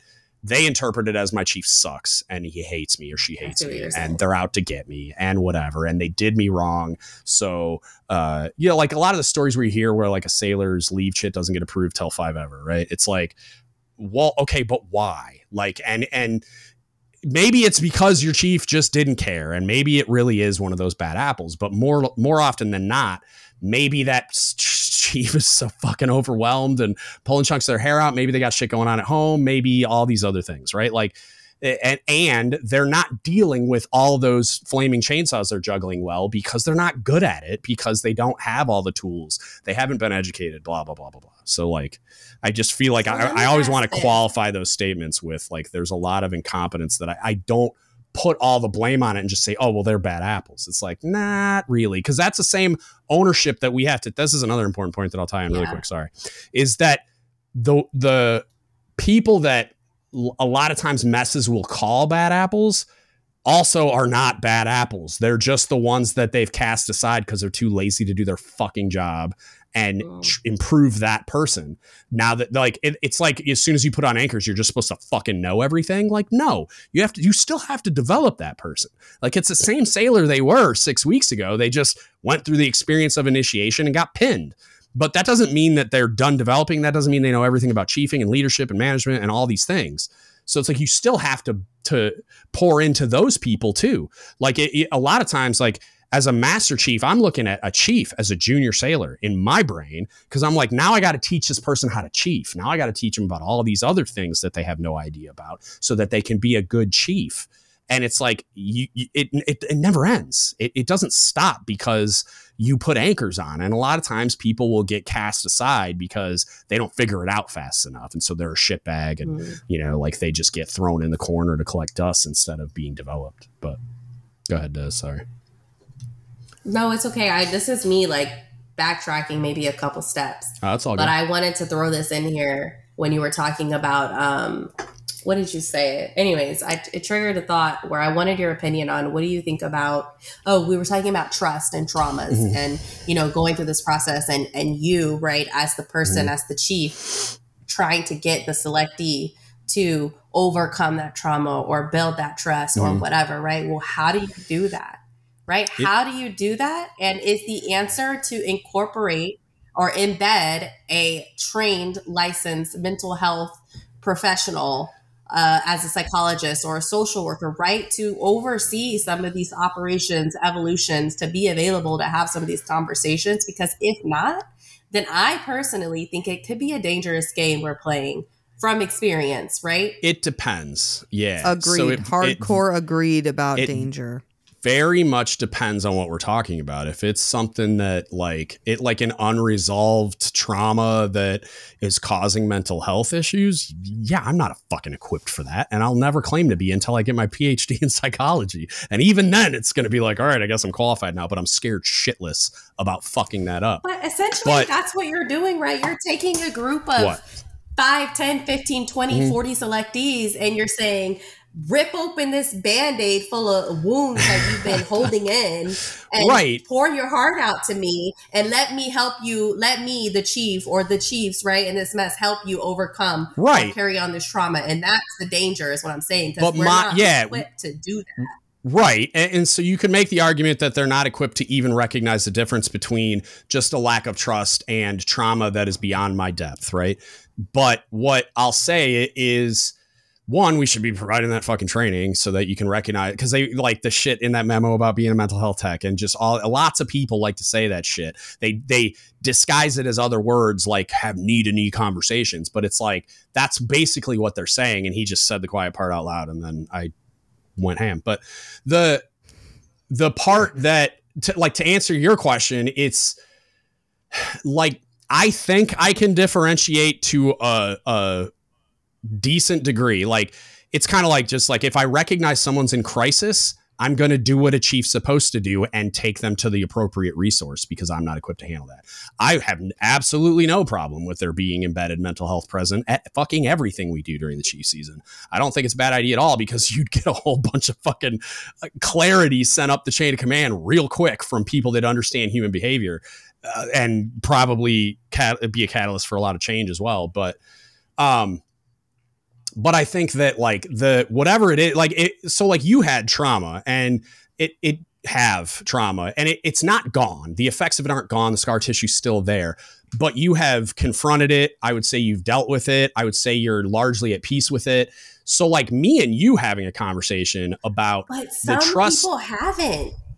Oh, and that's fine. And, yeah. and and what I'd say is what I well, you're pointing at yourself. What I would say is like Some if I got, and they're I agree with you. To open I agree. Up. And it's like, well, they to, weren't. I had to hard they, stop. I had to hard stop one day at training, walk out, leave, and then the following day I had mm-hmm. to walk into mental health because right. it was so bad. Right, and, and, and we had more than one person walk into the ER or to mental health mm-hmm. for mental health for ideations for yeah, shit that yeah. hap- that got, that was just because from chief from, season compounding something uh, that already existed kind of thing right or bringing to light something that they didn't realize or okay. weren't prepared for yeah and and yeah. that like okay so let okay i think i get i think i get what i got to address this part first i think so that you'll stop yelling at me so so the i think the part that i i'm i haven't started with is the the forcing the function of like sharing things they're not ready to share or um, like be vulnerable about things they're not being ready to be they're not ready to be vulnerable about right? I think that that shouldn't need to happen unless it needs to happen. And what i mean by that is like i like i don't need you to tell me your deepest darkest secrets or your trauma or whatever just to prove that you can be vulnerable with me. I don't i think that's ridiculous. Like and, and the reason why I think people want to force it that far is the like before you got back, Arianna, Des and I were talking about like how the Chiefs mess likes to put the cart before the horse and try to force the familial function instead of just building a culture that the the natural side effect is we feel like family 100%. because we're so close and we value each other, right? Yeah. So I think that's part of it is they they are pushing this agenda of we're family because because the Chiefs chicken and so. egg. Yeah, yeah, yeah. Eh, they're they're putting the car before the horse, big time. And so they want to force that vulnerability because, well, you're going to be my brother or sister, so you should be able to tell me these things. That's fucking that's that's ridiculous, especially when you're talking or about. Or let's build some trust, and then I open it up, and then exactly, and, and, that's what I was tr- I was trying to get at. That I put my own cart before the horse. I was trying to get at that first, right? Where they shouldn't be forcing it to that extent because, like, if if let's say like Dez's experience had nothing to do with the Navy or Chiefs, right? The unless that her is still the barrier to her trusting Chiefs for some reason, I don't need to talk about that unless she wants to talk to me about that. In which case, I would have to earn her trust to a fucking spectacular degree for her to share those things with me, right? Like if but because her what she went through has like is gonna be the obstacle or was gonna be the obstacle to her trusting Chiefs we need to talk about that. Now, does that mean that that's step one? Not if Des isn't ready to talk about it. Then, yeah, like if mental health needs to be the mechanism that that that happens with, then that's how that needs to happen. But in order for us to succeed in in earning her trust and then like getting her to accept the mess as that organization she's going to be part of and trust us enough to work with us and all that, all those types of things, either she needs to overcome that obstacle with a mental health professional, and then when she's ready, we can do that, or Mm-hmm. If she's already ready, which I again like going back to kind of how I, I summarized it earlier, I think she was ready if she trusted that person to talk about it, right? Like she mm-hmm. t- she trusted me enough to tell me her story at one point. So it's like I think she was in a place where she would tell the story to someone she trusted and and felt safe with sharing that with, and that was that's nece- that's necessary for her to do the thing we need to do to build her into the chief and for her to trust her. So it's like what comes first? Building fucking trust. And who's got to build it? The Chiefs mess does. And and you were gone for that part too, where Des kind of floated the idea of instead of the Chiefs mess trying to get selectees to earn acceptance, it should be the other way around. Like the Chiefs mess. I was saying that the entire time. Us. Right, and and you're not wrong the entire time during. have season. you read Culture Code? Have I told Have I told you about it, or have mm you read it? In general, you should get that fucking book. It's incredible. It's called The Culture Code, and that was what we were talking about. Part partly in that lane while you're gone was like the the when you look at how successful cultures are built, it's not like this. And so, no fucking wonder we have all these issues with sailors trusting chiefs. Not and not just sailors entering the mess, like just everybody, like sailors, sailors at large, right. officers, every every fucking buddy. I mean, there's chiefs that don't trust chiefs. Like, the fuck, think I'm wrong. I got the DMs and emails Absolutely. to prove it. So oh, it's it. It's um it's a thing where if if whatever it is that we're talking about is an obstacle to you trusting chiefs because that trauma has to do somehow with chiefs either directly or indirectly you that needs to be confronted right? And does it but does it mean i have to be the one doing the confronting as the chief running the season or as your sponsor or whatever the fuck not necessarily. It depends on where that person's at with dealing with that trauma I, I would say. And again i'm not a mental health professional. I'm just a dude that's interested. So like it's it's one of those things that I it's like it can't not be dealt with if we're going to succeed at our goal of properly getting you into the Chiefs mess and, and getting you to accept and trust those people around you.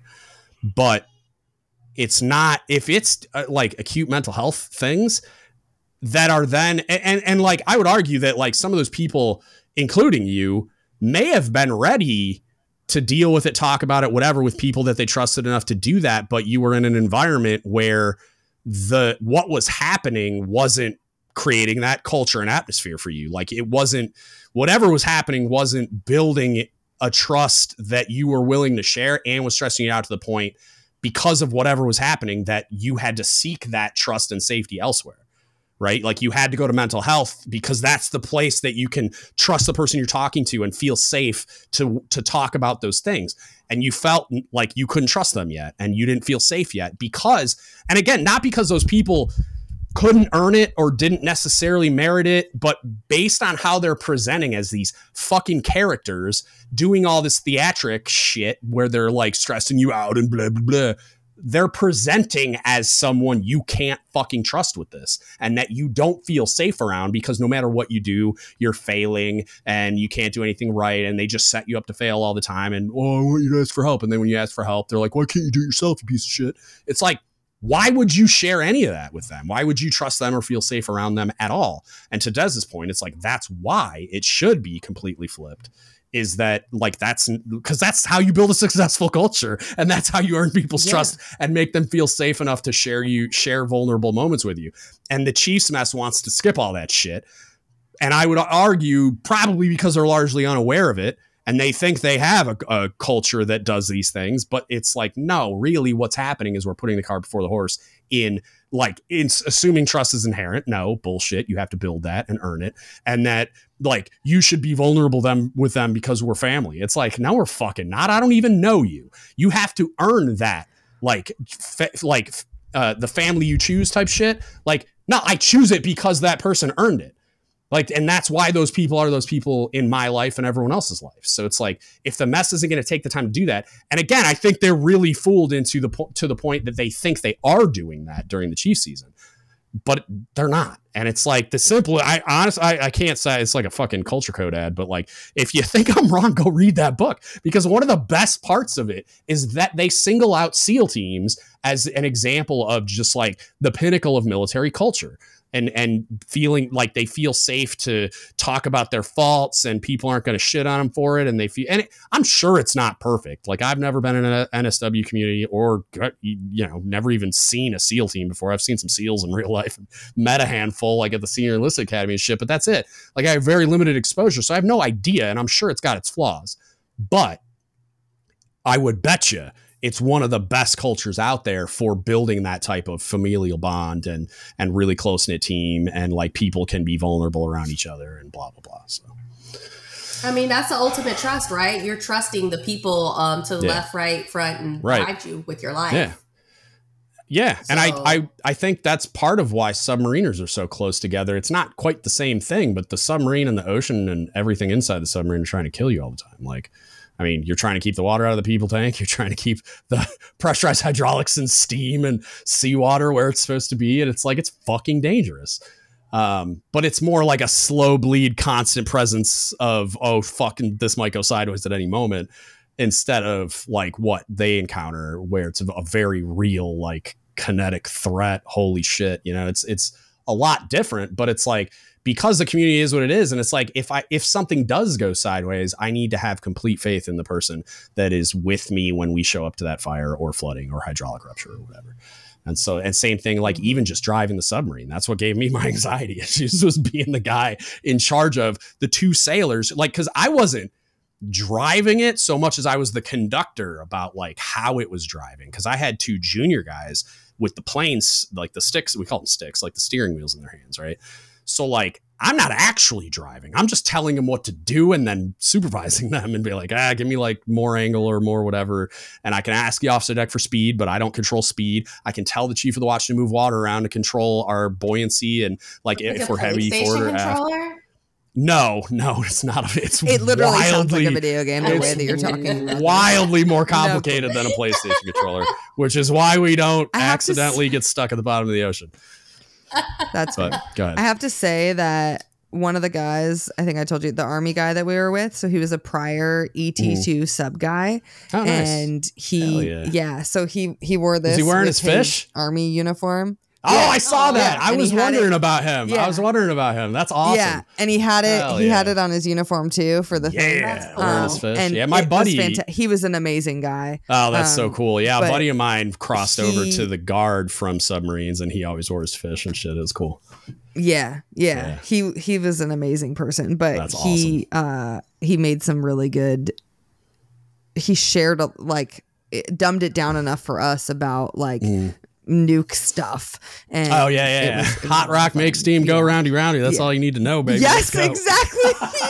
yeah, yeah, When I told him I had this all sweater, actually, he like almost died his. Oh yeah, he probably almost fell out of his chair. Yeah, that's hilarious. It was awesome. It was good stuff. That's hilarious. But yeah, the the submarine life is clearly um something power like trying to compare like what holds more value like sub mm. community versus like chiefs community is like mm, it's that's a toss yeah right it's fun. it it's fun to to like see how other people perceive me because like dan always he tells me that he's like i think you identify more as a submariner than anything else. And i was like you're probably right. I think it probably goes submariner chief then cook. Um like because sailor's just kind of an overarching thing. I feel like, but like yeah, I, I, I don't know. Like I have a lot of allegiance. Like I'm fiercely protective of CSs because they get they just get shit on and devalued by people so yeah. often. But also like it, I just there's so, it's I, I think it's what is conveyed in that book. Like when when you build that culture to a point where it becomes family like, and it's it's not it's not the same as like it, I think it's almost a better representation of family where it's not like you just love everybody and we're all super tight all the time.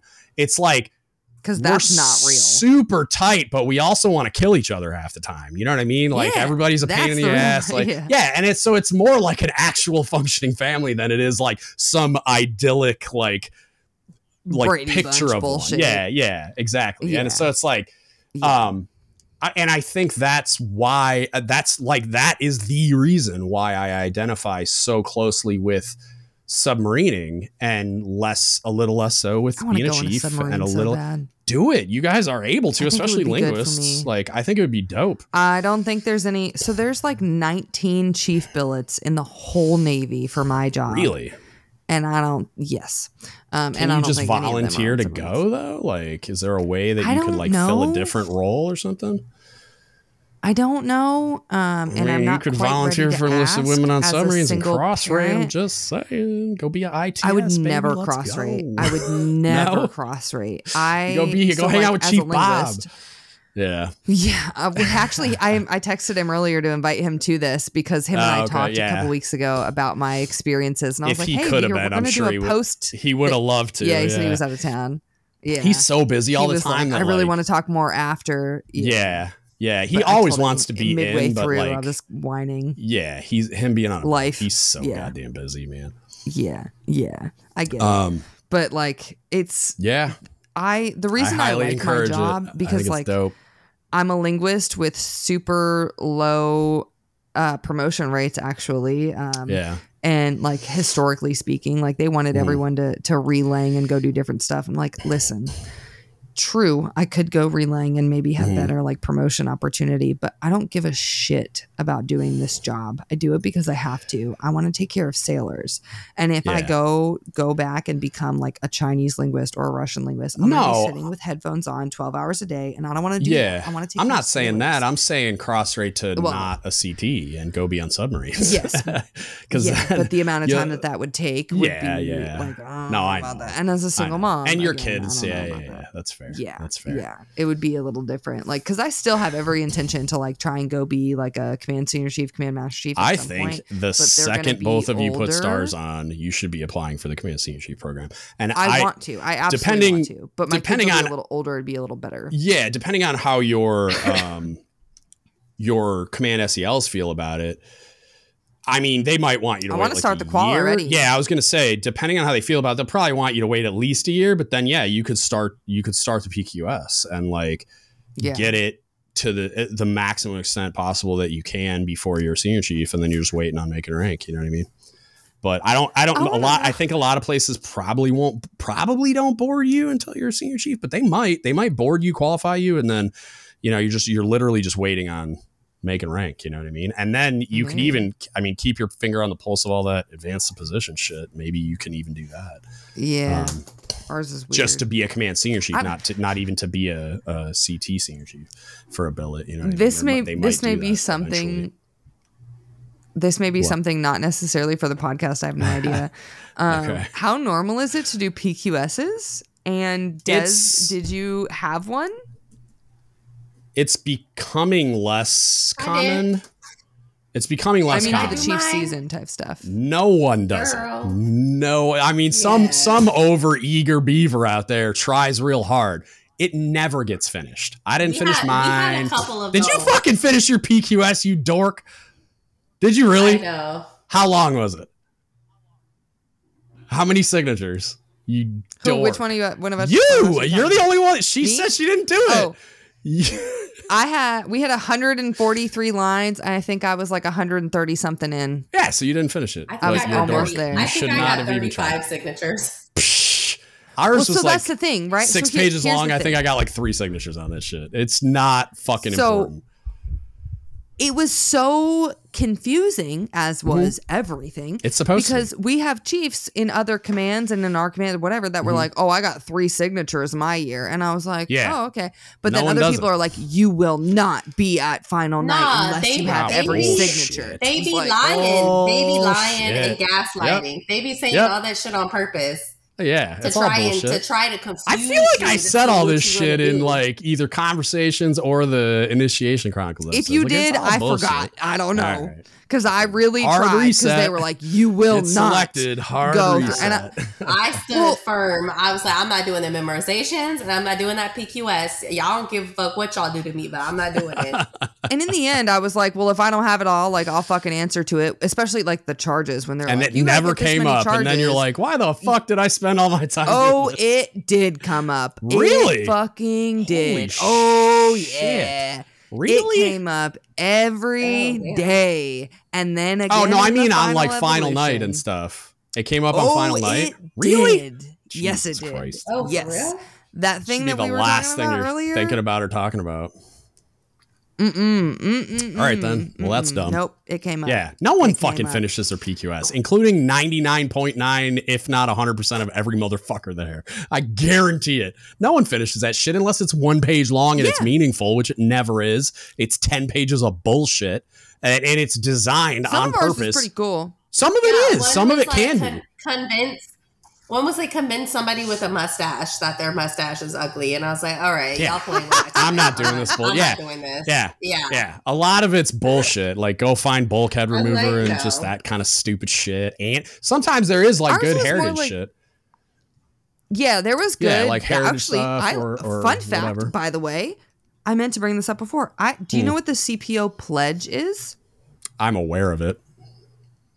Uh, I had never heard of it until then. Why it's, is that not the fucking Chief's Creed? It's on the Navy History and Heritage Command website. I don't think it's official, if I remember correctly.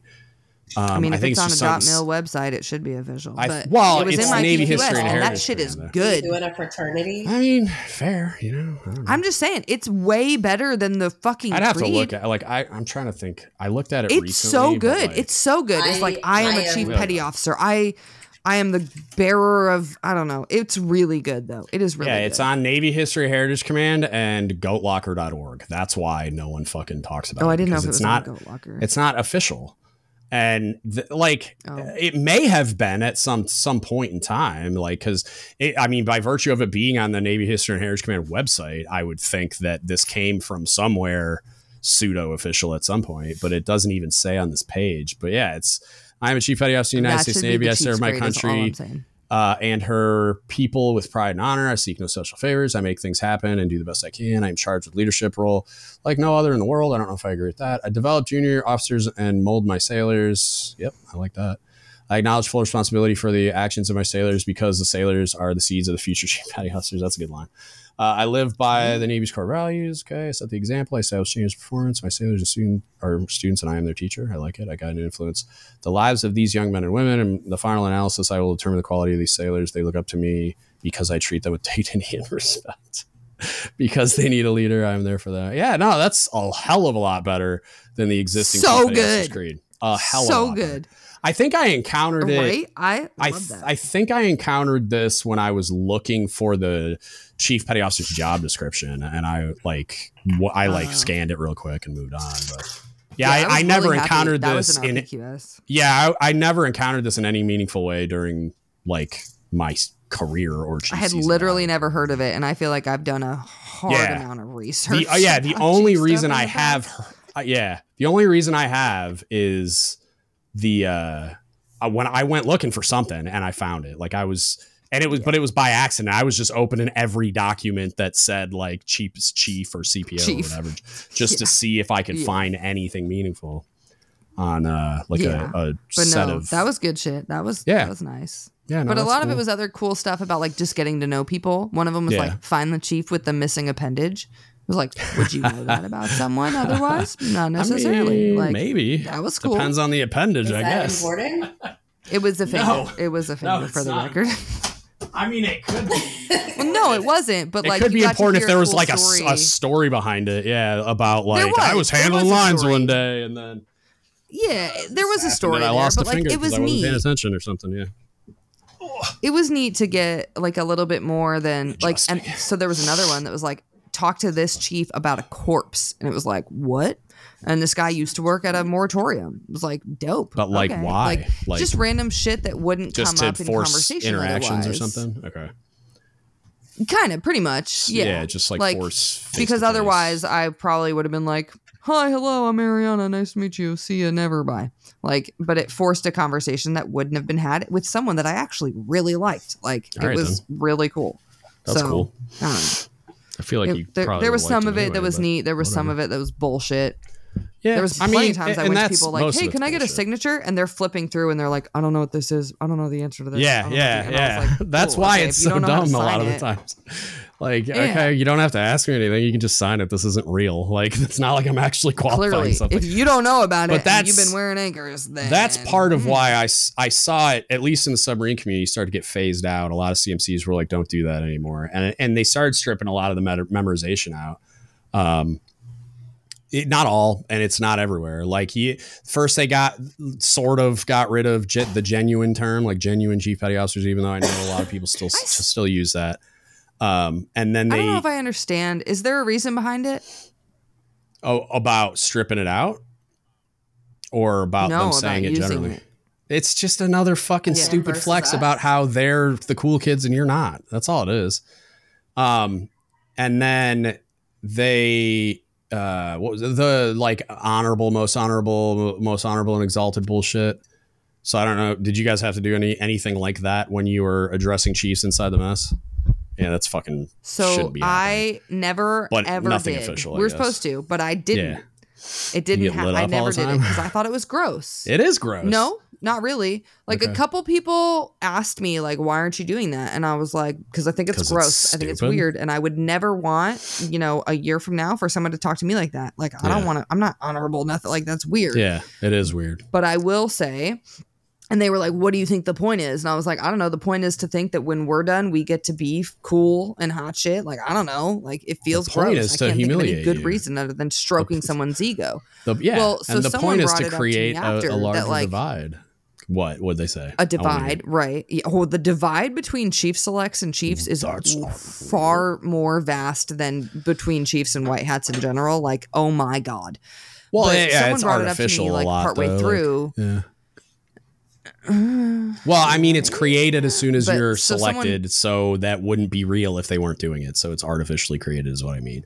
Like the the yeah. divide between white hats and, and Chiefs is a lot more like, um, it, it's I don't know, like what the natural already, yeah, yeah, naturally yeah. occurring, yeah, yeah but someone brought it up to me and they made a really good point that what? and it was one it was a point i hadn't thought of because they asked what do you think the point is because you never say it mm. why do you think the point and i explained what i thought the point was and they were What's like okay or Tell me it's because like you're supposed to say it when no one's watching, right? So you're supposed to have to like look around and be like, "Why do I have to say it when okay, no one's watching?" Exalted.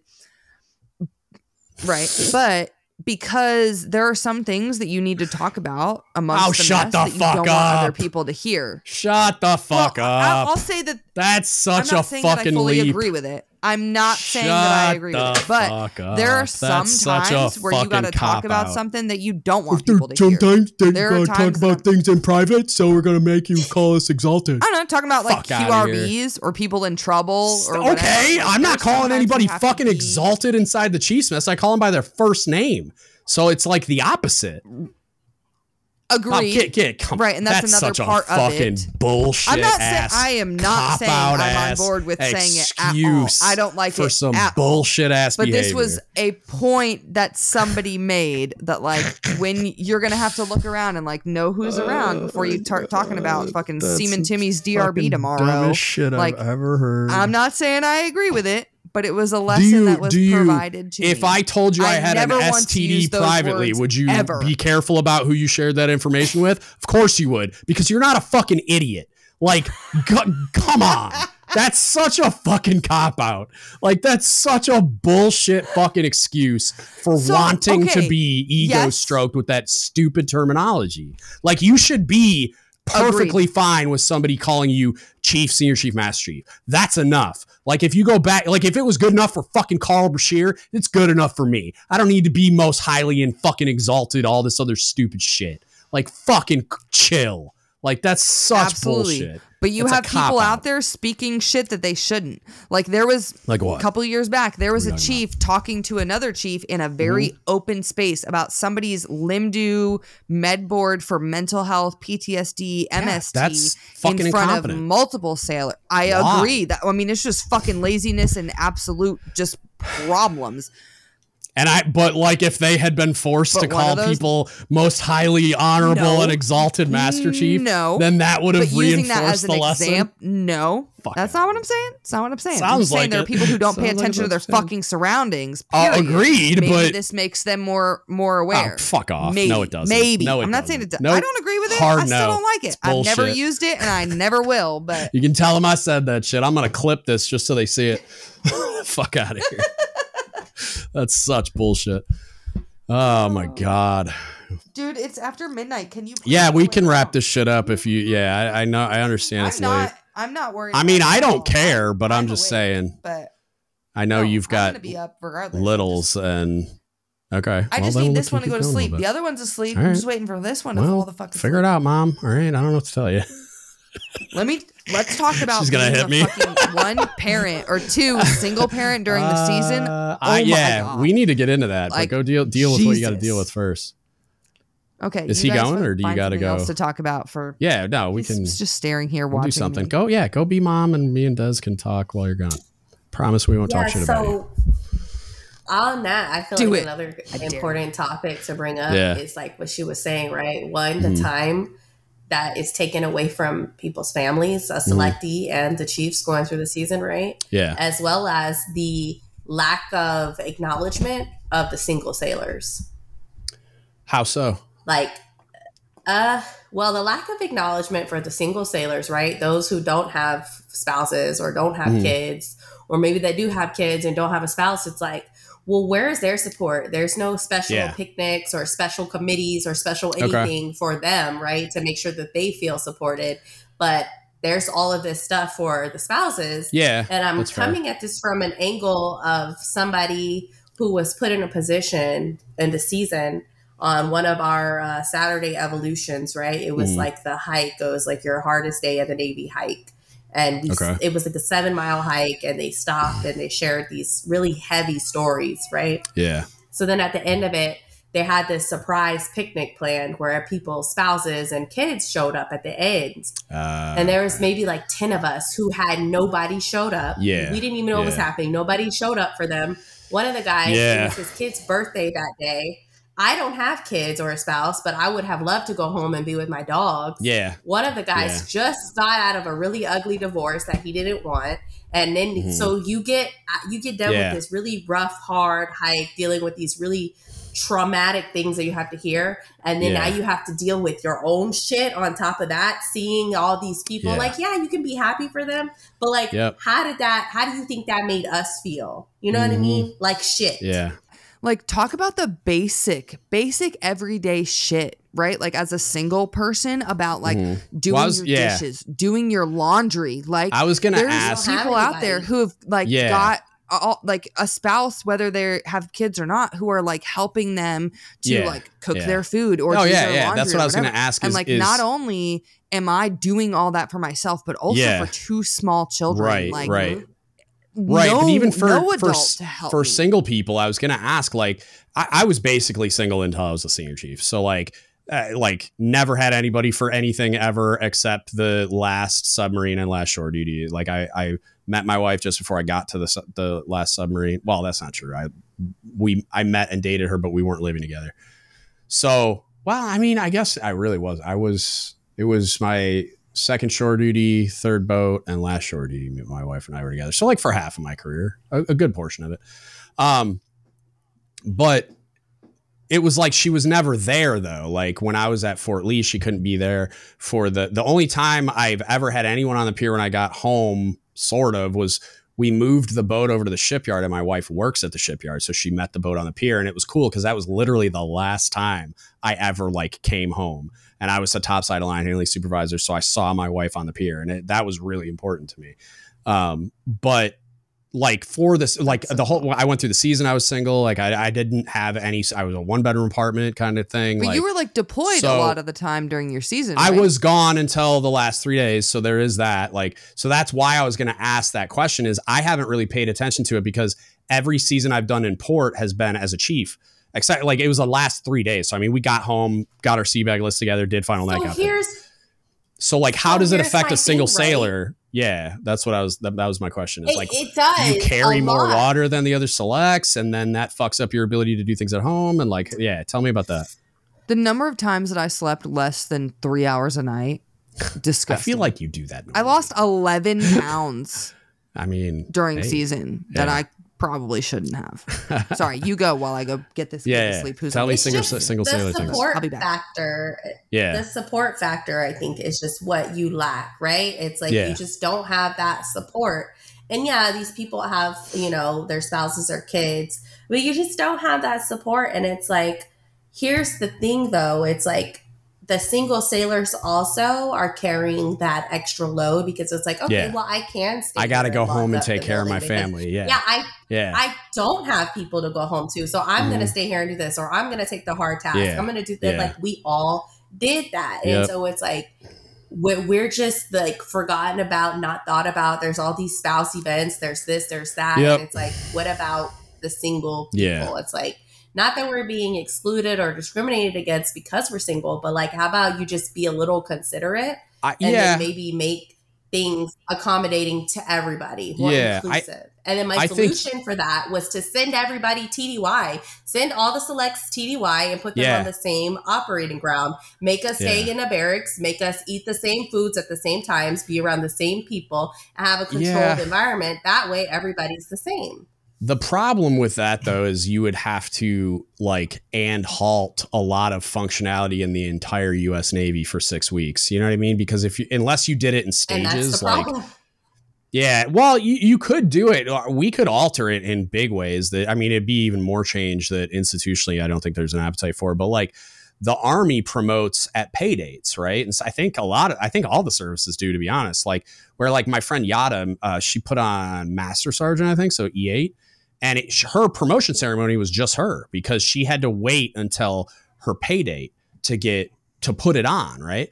And so mm-hmm. if you mm-hmm. did it that way, you could train people. Ba- you could do it in like groups and just say, okay, like we're gonna have like six, eight, ten, however many training cycles throughout the year. I guess you couldn't do 10 because that's 60 weeks. So like, you know, like eight of them maybe and ba- and do it based on like pay increments so that you're doing that TDY thing with your group and it's like you that way you can like stagger it and not shut down the whole navy. But yeah, I, I I agree that that's how that should happen. You could also do it by it just becoming like a a standalone leadership development course that you have to do and then the promotion to chief just becomes like a normal frocking and then you you go do it like your senior enlisted academy type experience but to be to do the chief part of it which I think is kind of point, it's more standardized, right? Uh, yeah, for for sure. And I I would venture to guess that secretly, and I've not. I, I should ask Toby uh, Ruiz, the CMC event like this. Um, I bet mm-hmm. secretly there's been like whiteboard style discussions or like on a napkin somewhere where NLEC ELD is the groundwork for deleting the chief season because of the CPO leadership development course. So it's like they're going to start Ooh. there and it's just going to be this very slow, like, and okay, now we're going to change this. And very now recently. Yeah. Mm-hmm. Very recently, yep. they just mandated in order to be eligible, yeah. you have to do the CPO selectee to be el- uh, course. So to be wait to be eligible. Yeah, they released to, something to to be eligible for uh boards. No, not board selection. Ooh, what was it that I read? It was to be. I want to say something. maybe it's. I want to say they. Then you have. Yeah, I think it's enlisted yeah. development. I think it's that um, that you know, yeah, to be but eligible yeah, for senior out. chief. Um, I think, but let me. I'll go to the website really quick. But yeah, I think yeah. the. Uh, I think the model of doing it in a formal brick and mortar environment where you're removed from your work environment like it could it could work and i think it could be very productive i think you could also do a hybrid model of some form and i think i've talked about this on a podcast doing it where it's like it, and, and it would be hard to do while deployed. That would be the problem. It, and I don't know how you'd have to find a way to get around that. But the um where you're like say you're on a ship or and it's in port or you're at a shore command or whatever. And when you're selected, it's like you go to work in the morning, or maybe you go to work at lunchtime and work till the end of the day, kind of thing. But you go and you work till like 1300 and then you go log on to Blackboard and do your chief season like educational material and then like maybe there's like a final night event at the end kind of thing there's there's ways that you could do like a hybrid version too i think but yeah i mean i i i'm more on fire about it being standardized than i am about it being like happening in a formal brick and mortar environment even though i do think there's a lot of value to that. I think it'd be nice if either the CPO leadership development course or if that stays separate, which that could that's fine, and making teaching of the creed something that's fucking useful and making that like a formal course that's delivered uh, in a, in like a classroom yeah. environment by a qualified facilitator kind of thing. But even but yeah, all in all, there's just too much that I don't know, right? And I just don't know, and I just yeah. want to know why, right? Is the juice worth the squeeze at this point? It's yeah. like because I know what I experienced and I know what I felt was wrong. I know what mm-hmm. I felt was useless to me. I know what I saw was impacting myself and my peers. And I know that that's what I would want to change, right? However, right. there's a lot of things that I don't know, right? It's well, what what was the intent of that? What was the purpose of that? was the juice worth the squeeze at the end of the day? Yeah. So it's like I think there just needs to be like some massive whiteboard, right? Where everybody yeah. puts all the things on the table and figure out like again, is the juice worth the squeeze? Is what we're doing here for 6 mm. weeks for the 6 weeks the best the best way to get the best output? and I don't have the answer to that question, right? All I know I how to do is yeah. maybe improve upon the things that I thought were bad for me. So yeah, like I don't I don't know. Big old circle. Yeah. I don't know that we need six weeks. I think that question can answer itself once. Like I think what you where you, we need to start is we redefine what our like mission statement is, what our guiding principles are, right? And if that's the mission vision guiding principles, fine, right? But I think it it can be it could be productive to challenge that and just say, is this who we uh, who we is this a good reflection of who we are and, and like what we want to be, right? As a, as an organization culturally. And once we do all that and we're like, okay, this is it. This is the mission vision guiding principles is our our guiding document then you go down okay so now based on my understanding of what the cultural identity is and the values of the people that comprise it i can start establishing the learning objectives for a for a training cycle right for to build ch- new chiefs which i still like i think NLEC eld is the is the step in the right direction towards laying the foundation over time so that it is just like a, a finishing school essentially. But then once I have those things clarified, I can then develop the training objectives. I can then say, okay, what do I need to do to accomplish those training objectives? How many hours can I even spend? How many hours should I spend? How am I going to, what are like the modalities I'm going to use to like accomplish those learning objectives, mm-hmm. blah, blah, blah. And then based on all that, I can then paint the picture of how long it needs to be because you might be right. Maybe it only needs to be three weeks. I don't fucking know. But we need to go through that process of like, building it from the ground up because I think I, I think everything is is an exercise in futility until we start there. And and eh, all the people that I've heard from, it's like they want to point at the existing, create it as, as if it's has value of any kind, and it fucking doesn't. Besides being well, a thing I, that makes I some Chiefs you, feel good. I bet you the Go number ahead. one pushback you get is that heritage, right? History and heritage. That if not, you change things, then not exactly. So the number no. one pushback to changing the creed in any meaningful way is not just the creed, but just this process. You know. Yeah, I mean that's that's the I think the the type of emotional response would be tied up in that, but then go read a tradition of change and shut the fuck up. Um, they like it's the whole history and heritage of it is largely fabricated and built on hazing and just horrific, degrading behavior. So fuck off. I, I don't want to hear about it. But which, which with that's a point I made when I tried to look up the history and what the the heritage means. You don't find that. You don't find. Yeah, you find the, the goat locker right? fantasy. You find that by you. You find that by talking to people though, and then when you mm. actually talk to people and you get those primary sources, they're yeah. their verbal, you know, telling you of what happened yeah. is the hazing. It's like, oh yeah, oh my god, 100%. they made you do that.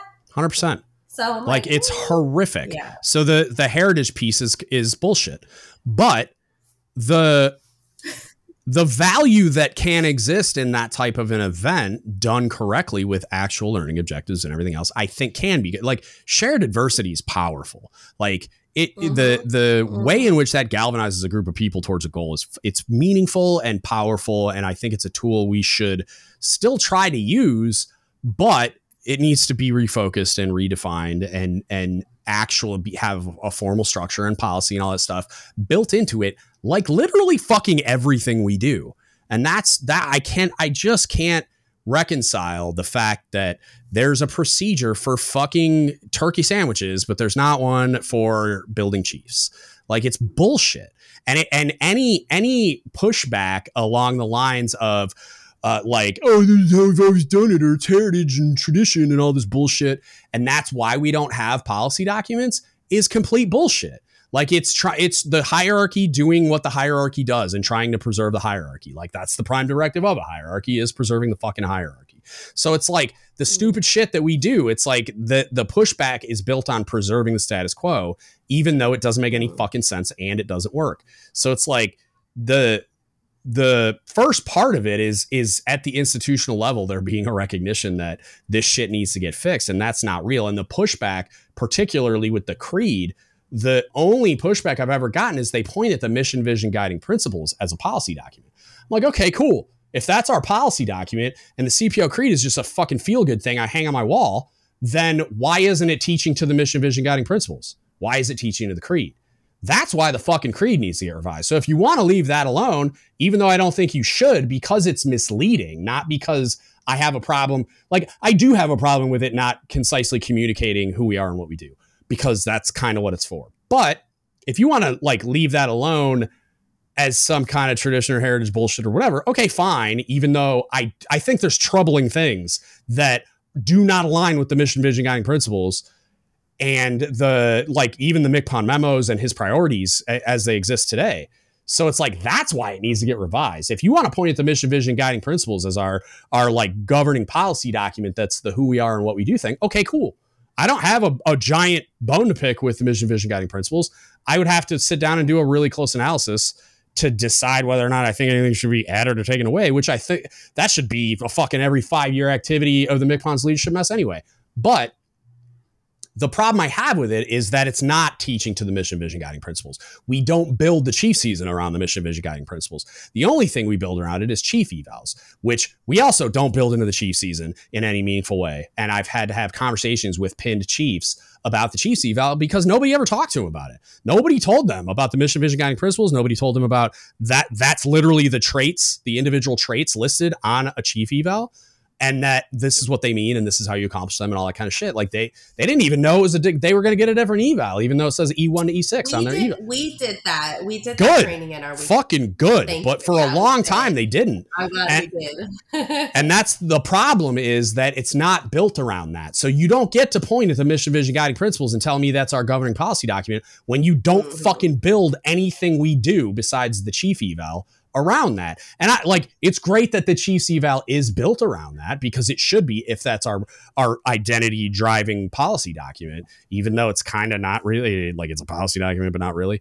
But like the you you can't then build uh, you're talking on both sides of your mouth because then you can't then build the one required facilitated course during the chief season around the fucking creed that doesn't fucking communicate that in any any meaningful way that's that's the issue I have with that, and that's the pushback is they point at the the mission vision guiding principles, and it's like you don't get to have it both ways, like because we don't do anything with that besides chief evals. Yeah. So yeah. Sorry, my cancer throat's acting. Welcome back, Arianna. Hello. Tell me about single mom stuff. Levi's. Good God, it was it's rough. That like I I wish, like looking back, looking back, I wish that I had been more firm in my boundaries in spending time with my family and and not messing with my kids routine like because i mean i told you early on that like i was getting a lot I of I feel like somebody told you that. Bright red lines? No? Did that happen? Okay. Yeah. I Carry tried on. that. I tried that and the response I'm, I'm was, if you can't figure it out, go through next year. But and that's not real. It's a pro. I mean, I'd like to say it's an empty threat, but people are still doing it because they're fucking idiots. so I felt like I had to make sacrifices, and looking back, I feel like I made too many.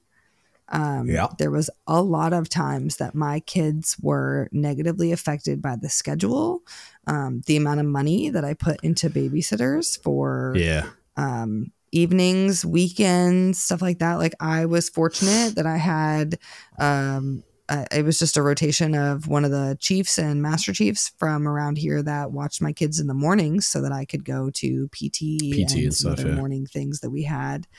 And but like we did stuff in the evenings, we did stuff every Saturday, yeah. and like I spent money on babysitters right. for that. But you know, we're family, or and you're our sister, and blah blah blah. Like, but figure it out, or you can go through next year. Like that's the hypocrisy of this shit, and that like Fuck, man. All right, sorry. And, and maybe I could have asked and like would have been given more help, but like part of the problem that happened with me in the beginning was like if it's it's for me, right? It's really hard to ask for help period but especially yeah. with my children because like being a mom does not come naturally to me i'm not mm. like betty crocker over here i'm not the best mom in the world i i work hard to be a good mom it takes yeah. effort from me because it's not something that comes naturally and mm. so for me to ask somebody for help I, I know that like I'm the kind of person if somebody asks me for something directly, I'm gonna do my best to help them. But yeah. if someone like makes a generalized like, oh, if anybody can help, right? Like yeah. I'm not gonna volunteer to go babysit someone's kids unless I right, really right. happy to do so. Because not only am I taking care of my own kids, but to then volunteer to babysit somebody else's kids is a right. huge deal. So yeah it's hard but for like, me to ask directly and like, hey, are yeah. you like making my random phone calls to all these chiefs? Like, hey, by the yeah. way, would you be willing to watch my kids? Like, I want someone who's offering the help because that feels yeah. one a lot more genuine and a lot more sincere and a lot more like they're willing and and gonna put in what it takes to take care of kids. Right. So, but when you bring like, when yes, you bring it, could have asked for help, but but when you you did though, that's the problem that I have with it is you brought the problem to their attention and, and kind of like what Dezarae was talking about earlier. If if we were about uh like building that culture where it's like a, f- a familial type bond, then just you bringing it to our attention would have been enough and then that group would have rallied around figuring out a solution. And people like me or Dezarae who were single for much of the time or like even when i was with my wife for three fucking years of it she was in a different state. So i had the bandwidth to do things like that. And i did. Like i watched so shout out to my homie sasha. I used to watch her daughter sometimes. So she could go she was a single mom so she could go out and do shit and we had a great time. I splashed into puddles with her, and we watched Frozen like 17 times and played with ninja swords, and it was super fun. Yeah. And um, but but it, like you brought the than having someone come to your house at 4:30 in the morning. I, am with you, or uh, but you know when I'm like, which I did. If I had you're gonna help, but if like, you're gonna do fucking PT weekends. that early, then y- the mess gets to figure out how to get everybody there. And it's like, and then if people can't be there because the CDC doesn't open, like you're not, the CO is not going to set working hours at a time where people can't get their kids to the CDC unless it's fucking World War III, right? So why in the fuck would we create some type of time commitment on our sailors that they can't meet in the same way that they wouldn't be able to meet that if I set working hours starting at 4:30 in the morning and ending at like 13:30 or some bullshit. Like it's not going to happen because that's how the mechanisms are built. So if you're going to do that, you get to help me figure out how to solve this fucking problem just like you would for one of your sailors if they were in the same boat. And I'm not saying that Chief's going to go babysit CS2 sailors, but you're going to help them find a fucking solution.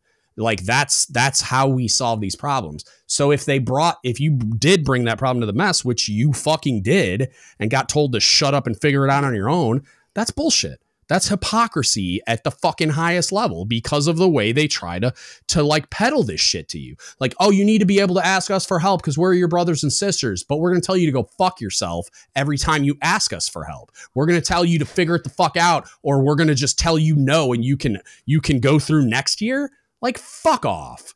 That's fucking bullshit. And that's just a chief copping out. They're par- par- parroting the party line, but when it comes time to actually do chief shit, they're like, "Oh no, that's too hard. Figure it out on your own, nerd." Like that's bullshit. And I, I think mm, it could have been a test. It could have been a test nah, to see if I was going to stick to no, my guns not. and say, it's "Hey, bullshit. this is my bright red line." I don't no, know. Uh, one of the chiefs told me that she talked to her mom, and her mom was willing to fly from out of state to stay here not in my cool. house, but like here locally. For not everybody has a mom. Like, okay. Cool. Right. Eh, like, like, no, but not everybody has that type come of help with my kids, oh, which I thought I was, but it's like, I've never met your mom. That's so to insane. say like, yes, yeah. please fly in from another yeah, state is kind of insane. crazy. Like it's hard for me to do that. And like, I've had some uh, like alarming, concerning situations right yeah, as an no, individual, but like I, I wouldn't let a restraining order last year. Right. Like it, yeah. I it's wouldn't let I random chiefs babysit let- my kids. If I was you, fuck off. I don't fucking know you. Not like that. Right. And if you want to play this familial bullshit, like, uh, oh, like, okay, you got a lot, you got a ways to go before you're my brother or sister. You know what I'm saying? Like, they, there's a real life component to it that I, I, they feel like they want you to suspend your disbelief in the, like, the idea that I'm this person might be a fucking child molester or something. You know, like that's not real because you're wearing anchors to work. Fuck off. I could fucking cite examples. There's a fucking thing going around social media recently where a chief got caught for that shit. So it's like, yeah, you don't get to to do like, that. Luckily, I had a really great chief and master chief mm. women that came and watched the kids for me in the mornings, yeah. and my kids loved them, and it was great. Great, but like that's in the amazing. Afternoons, right, but like how long did that take? Had training. Uh, it started, I think, in the second week sometime. And uh, how did it happen? Was it? Did you find that on your own? Did they just get wind of the problem no. and? I guess there was like some or? like group of people that was willing to help, but like I was supposed to ask them. Right? like you're we supposed to just figure it the fuck out. like yeah, and so and I had told them like that's why I know it's not a so test. Finally, that's why I know it's bullshit because fuck you. And finally, one of the just fucking tell one of the chiefs was like, "Start Such... here. Ask this. I we've got a list. Start. Yeah. Ask this person. Ask this person." And I was like, "Okay." That's one why everybody would call me a spoon feeder. I would have fucking told you immediately. I would have fucking come out of that meeting yeah. where, oh, we're gonna make her figure it out. I've been like, okay. And then I would have went and found you immediately and been like, these three people are down to watch your kids. Don't you yeah. didn't hear this from me? Yeah. Wink and fist bump exactly. and leave. Yeah, so stupid. And that's kind of what happened, but it took a little bit. But like, so stupid. But even in the evening, at least like I mean, at I, least so shout out training. to the two chiefs that fucking saved the day because at least somebody yeah, fucking stepped up and did what was right. People. Hell yeah. yeah! Shout out to Matt. And I appreciate that because my my other choice was because I originally asked you, I'm like, can I just bring the kids to the yeah. PT, right? And they were like, no. And it, well, then I'm not at going. the same time, I wouldn't have Good done. Talk. I wouldn't have done for long because waking the kids up that early yeah. is just unreasonable. Like they're too right. little to be getting yeah. that like fucked up sleep situation. Yeah but which it their their whole life got completely fucked up this entire six weeks because their sleep schedule was fucked up because my sleep schedule was fucked up. Our yeah. getting home time, like we didn't get but that's home. Why I told until, you to, and I know like it probably would have ended poorly, but also that's why you need to draw those bright red lines and just stick to your guns. And I, I would like to think that while it will probably, I felt like I didn't have a choice. It, I know, I know, and true you were made not, to feel that like you were made to feel that way, and it was true because you felt it was true because that's how they presented it. And there's no reason that you shouldn't believe them when they say you don't have a fucking choice and all this bullshit. But Right. I think even though it would have been contentious and it probably wouldn't have been a good time, you probably could have stuck to your guns and it would have worked itself out eventually. But it could have got weird. Yeah, like maybe. you could have been at like the group CMC, like trying to, and it, and I, I would love to think that at some point you would have gotten to a somebody wearing a cookie that would have been like, really? We can't just figure this the fuck out and help this chief select get to the events or the maximum number of events possible. And then, oh, by the way, if she can't make every PT session or every event because she's a single mother, okay, shut the fuck up. It sounds like the other chief selects need to pick up her fucking slack because that's how teams work. Well, but like, there's a solution there I think that, that would have been the option. Because like we had someone who came in a few weeks in off of mm-hmm. parental leave yeah. And and they're way behind. They were accepted, they finished, they got yeah. everything was fine, right? Like right. and the the level of effort from each person was absolutely different. And I, so? I also like I honestly feel like I had more to prove than mm-hmm. some of the other people. Well, you, probably uh, did. probably to be fair. Um yeah, yeah.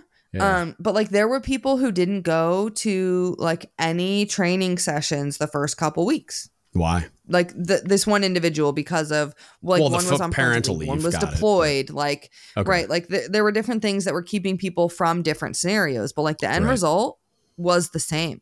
Yeah. Um, and so so the me, idea that you need to be at every single fucking commitment is moot because wasn't real. Yeah, it yeah. never was. Yeah, it never was real. But them trying to enforce it as if it was was bullshit the whole time because they were all these other people were allowed. Oh, because their circumstances are more valid. Like fuck off.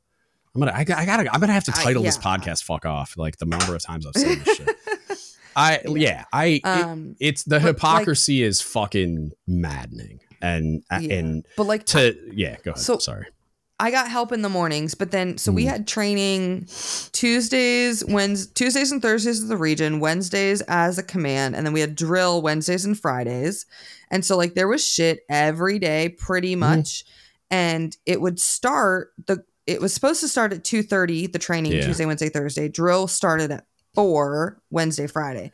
Daycare closes at 5:30. Yeah. So every day I would have to leave at 5 and pretty much always I would leave and then come back with my kids no to wherever way. we were holding training to get because I didn't get so normally they would do like training and then when the training was over you would get like time to debrief like with your sponsors. Yeah. I didn't get that because yeah. I was gone. So right. and sometimes there was just other conversations or like the team, mm. like the whole region yeah. selectee group was yeah. talking with the regional leads or whatever. Like I didn't mm. have that. So right. when I didn't go, I lost out. So instead, now I started going back. I would pick up the kids and then go back.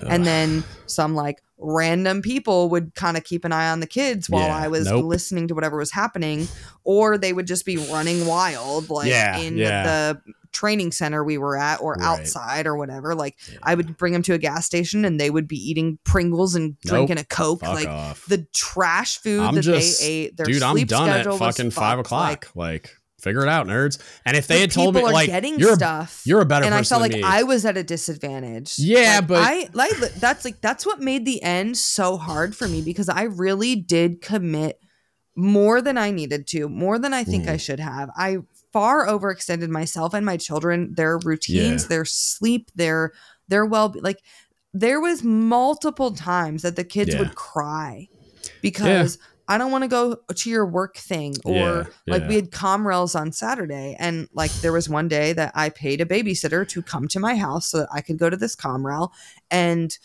uh, they were both asleep and then levi yeah. woke up like minutes before i was supposed to leave and he's crying mm-hmm. and he's like why are you leaving and i was like i have to do a work thing he was like tell your stupid boss it's at the weekend that's like, right. That's not going to make a difference, a. bud.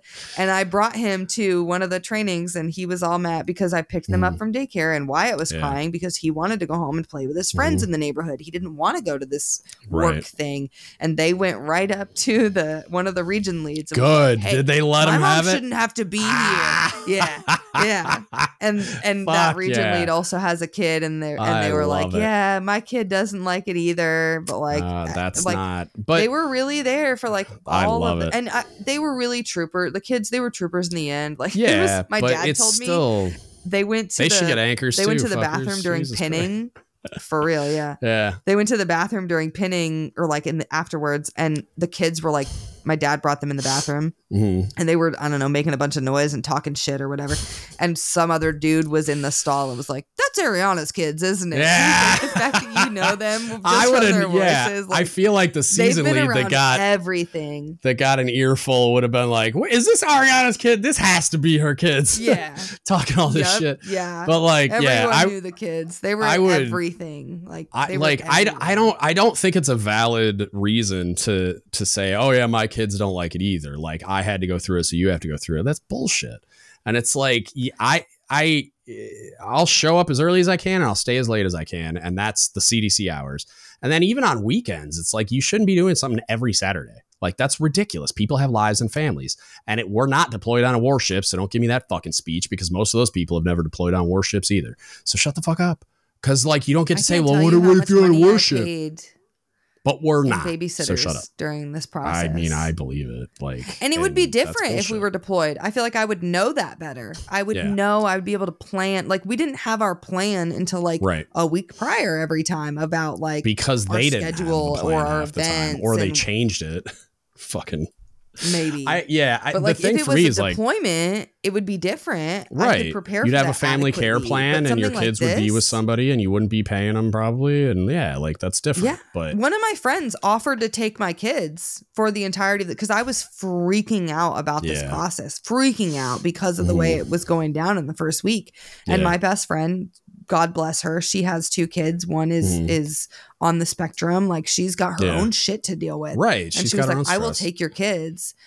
and but like that would involve me like putting the enrolling them in school in a oh, different oh, yeah. school no, because school starts in during yeah and like what like, when the fuck do I got time to do that it. like yeah yeah that's right stuff and you shouldn't have to consider that Levi's shit. already been I know yeah, Levi's already been in three schools that. in the last six months because of the PCS yeah. Three schools in six months he's been in, and you want me to and add also, another one just for this? Like your fucking mess no. should reimburse you for the babysitters, even though they won't. That's fucking bullshit. If I found out about that and I was your CMC, I'd been like, "We're cutting her a check."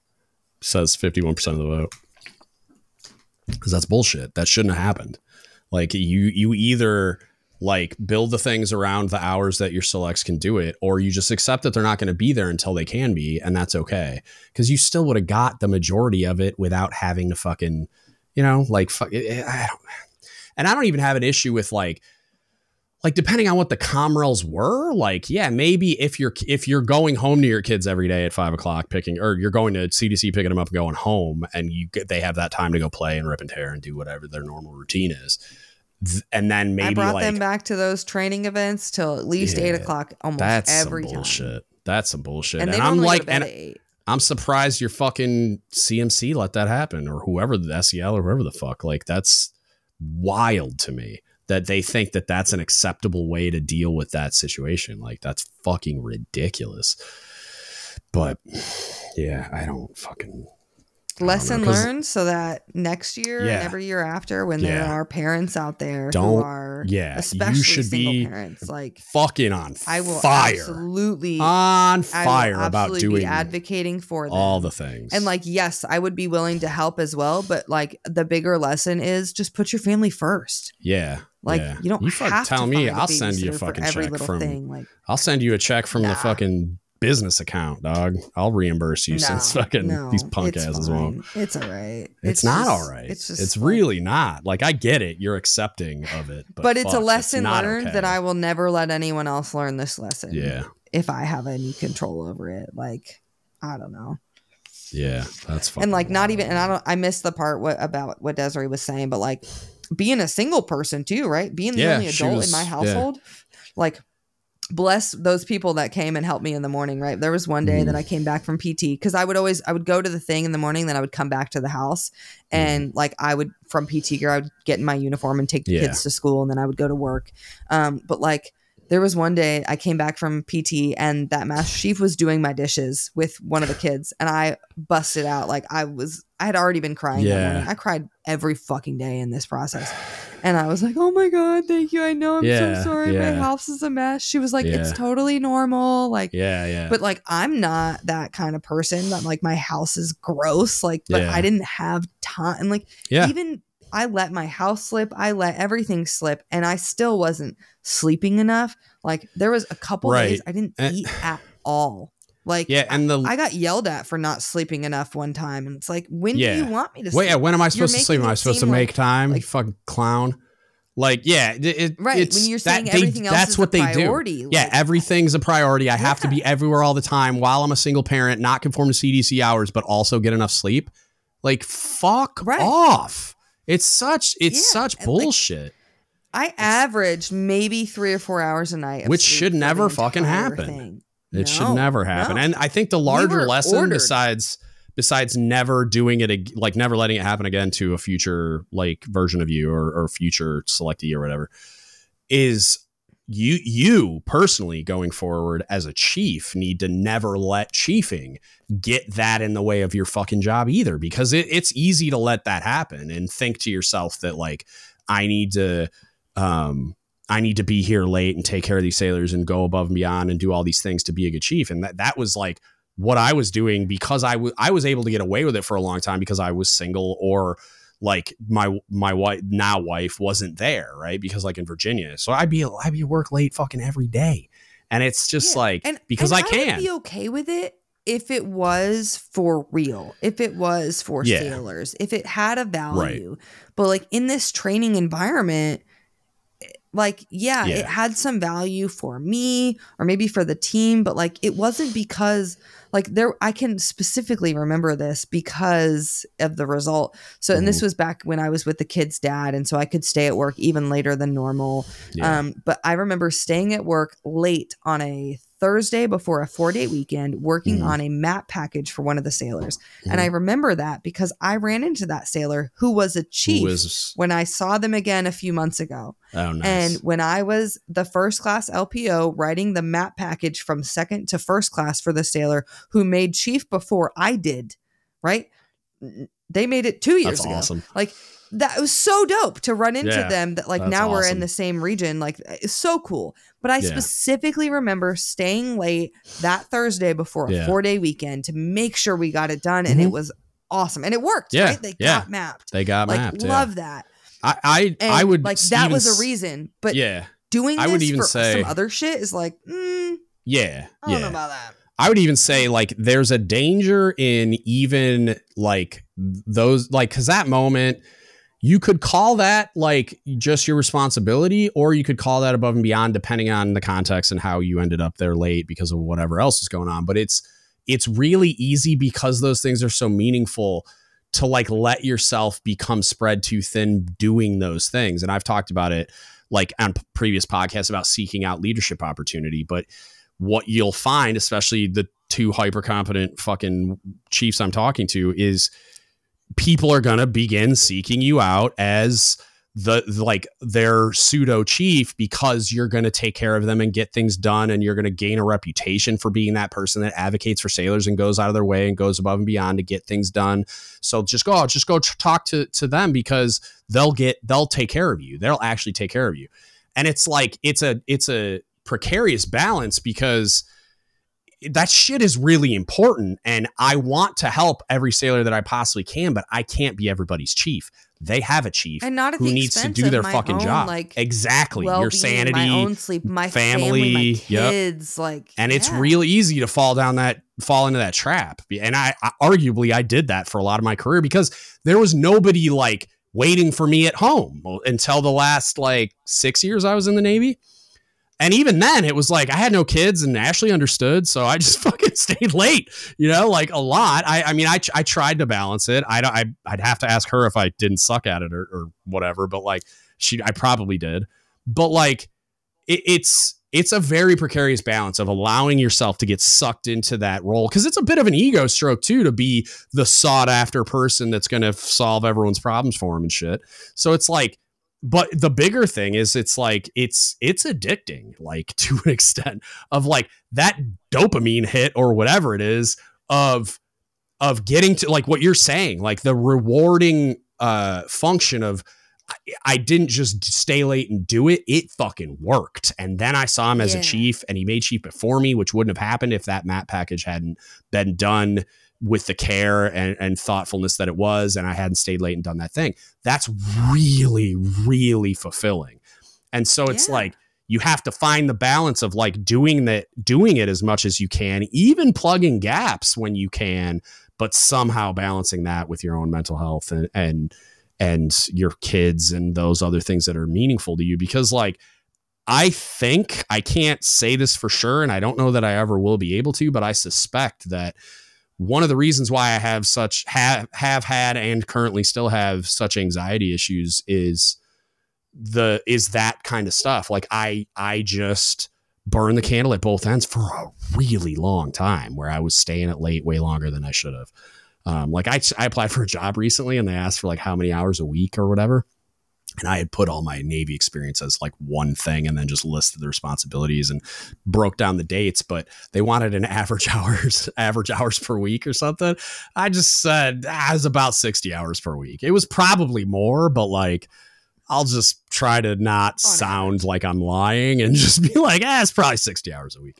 But like, because yeah, most I people mean, will be like, "There's no way." But even mm, deploy, even deploying. I mean, the job was at the VA, so maybe. But like, I don't know.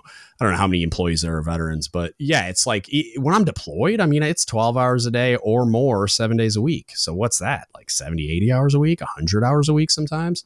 So it's like I who knows what I averaged because you got to encompass everything. And like that last shore duty I did, I wasn't right. there much. Let me tell you, like that's some pretty sweet Listen, hours. Cancer treatment doesn't count. Well, there was that, and COVID, and my mental health issues. And I mean, yeah. everything conspired to where I didn't spend a lot of time at work. Um, at that yeah. last job. But and I traveled a lot. Like when I traveled, I mean, was I at work the whole time? No, I was in a hotel room a lot, but whatever.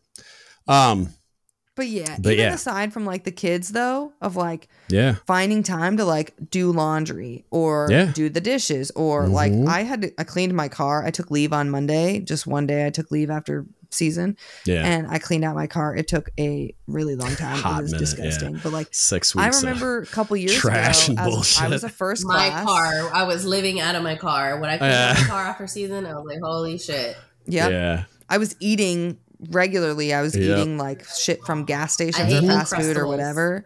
Yeah. yeah. And I spilled a bag of chips one day, like week two. Those yeah. chips Never were still again. in my car until this week when I cleaned them out. Like, yep, but I remember gross. talking to a guy. I was a first class a couple years mm. back. I was at the smoke pit talking to this guy. He was a chief select at the time, and he was single, no spouse, no kids, yeah. no nothing. And I was like, "Hey, man, like, are you okay?"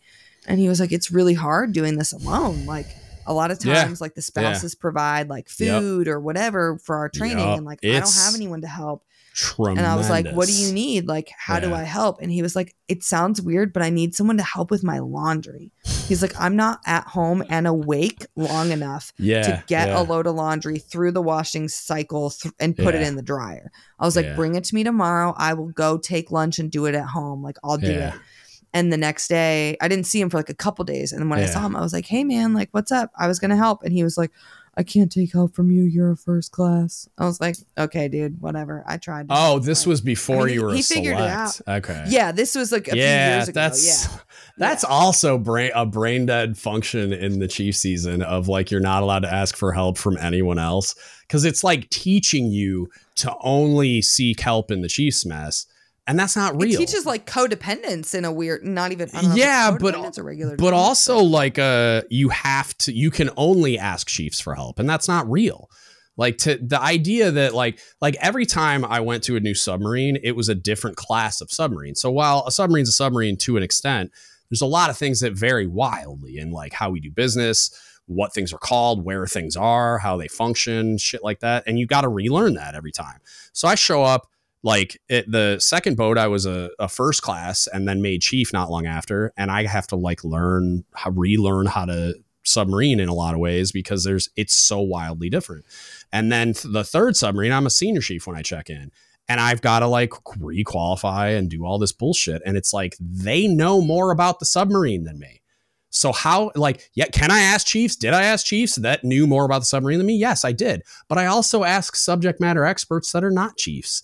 And I don't think that's a problem at all because a lot of times, like especially so, like when I was qualifying dive, which is like the most senior listed watch station where you're supervising the driving of the submarine, basically. So is that the, the one with all the switches? Yeah, I mean, there's panel switches. There's, there's so much shit. Yeah. Looks like a movie. Yeah, it's it's wild. Um, but the like you could find pictures of it on Google Images probably, but anyway, it's not that exciting. But the point being that, like, so for a, a, cook on a submarine, our career paths are different from everyone except like nukes are kind of their own thing. They have their p- career path that's very similar to all the other nukes, basically.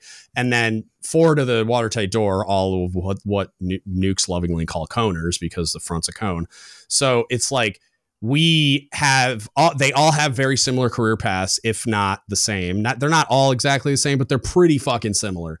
And then um, there, but there's a handful like Bob who never drive the submarine, right? And I think Bob did drive the submarine, but like his rate when he was a radioman, most of them don't drive the submarine. Like they go do radioman things and then they qualify something else later, like chief of the watch. So they have getting qualified now. He's getting qualified dive now. A couple weeks yeah. ago during the season. Yeah, yeah, yeah. That's yeah. He's working on dive. I'm sure. A couple weeks ago, yeah. Uh, if he's not just requalifying chief of the watch first, and then he's working on dive. But like either way, it's it's all very alien to Bob because he has been on a submarine in a fucking decade. So he's like yeah. relearning all that too.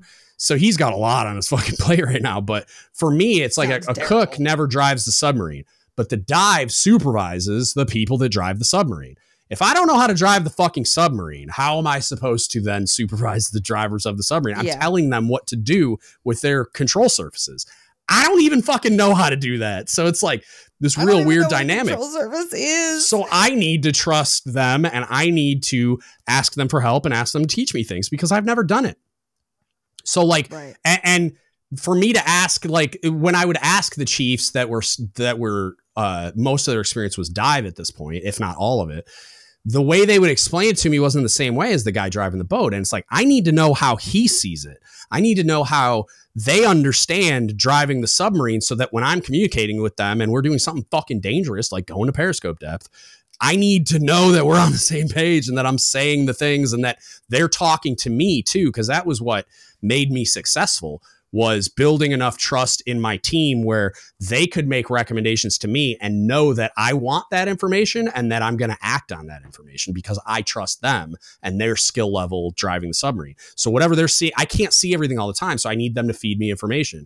And when they're saying uh, dive, recommend uh, larger up angle, recommend speed, recommend p- like uh, pumping water off, whatever, like it's they're they're zeroed the fuck in on their one panel of which the control surfaces are telling them things what the submarine's doing is telling them things I can't look at everything all the time. I'm looking over here, I'm looking here, I'm looking here, I'm looking here. Like I'm looking fucking all over the place trying to supervise this whole evolution.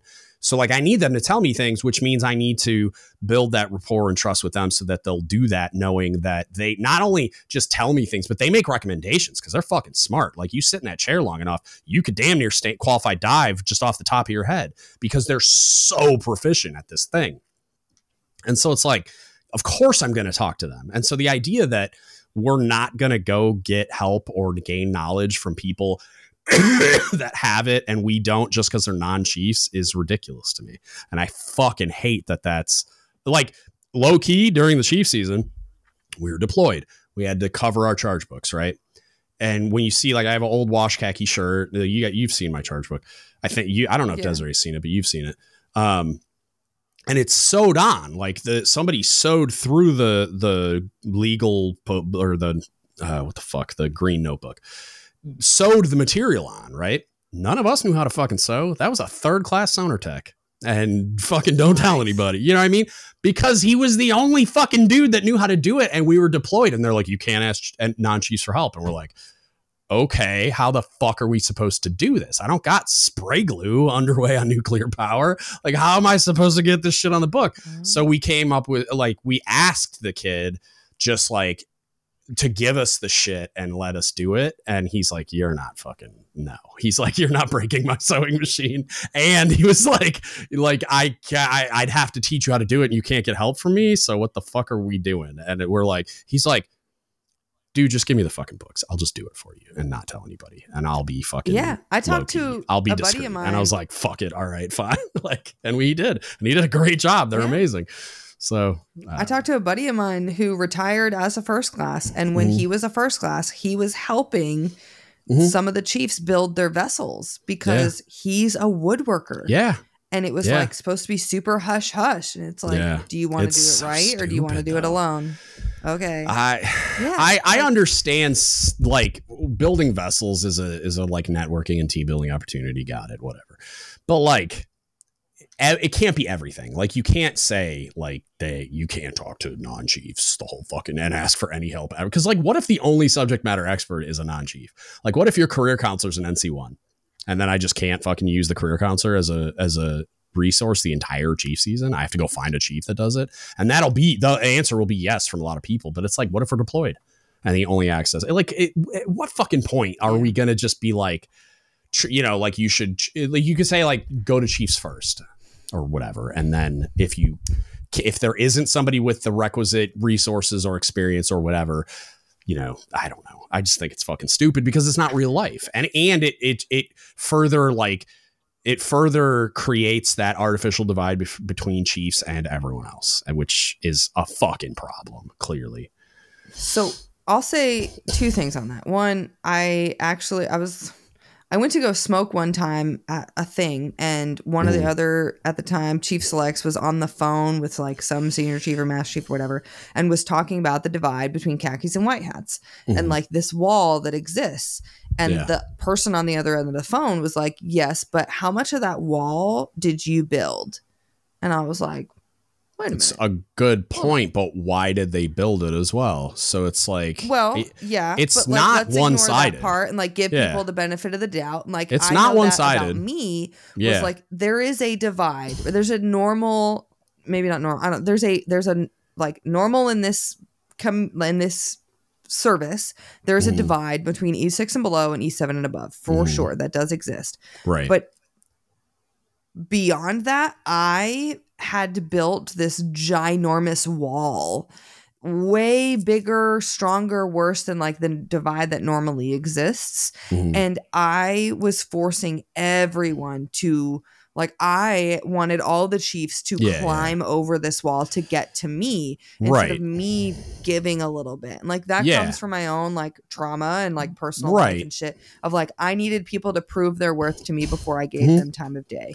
Um well, and not always fair because now right. being on this side, right? I don't want and I will. I will put in the work. I will yeah. go past whatever barrier somebody has built. But like it's it's not fair that I yeah. put up this huge wall and expected 300 something other chiefs in the region to go past it right. to get it, to me. It's right? not one-sided, but also it's the majority of the responsibility falls with the chief's mess. And that's just a reality of being a chief. Like it it's not like it's not fair and they shouldn't have to and blah blah blah. But the reality is But it the, is what it is. For yeah. the organization to function effectively and to bring people like you in who have built those walls, I need to be proactively trying to tear them down or scale them or go around them or whatever I have to do to right. get you to feel like you can. But it's not it's never a one-way street because you have to allow me to do that. Like it's never going to be a one-way street, but you don't get to say that, oh, well, that's bullshit that you have those walls up and it's not my fault because I didn't do it. So I'm not going to do anything to like try to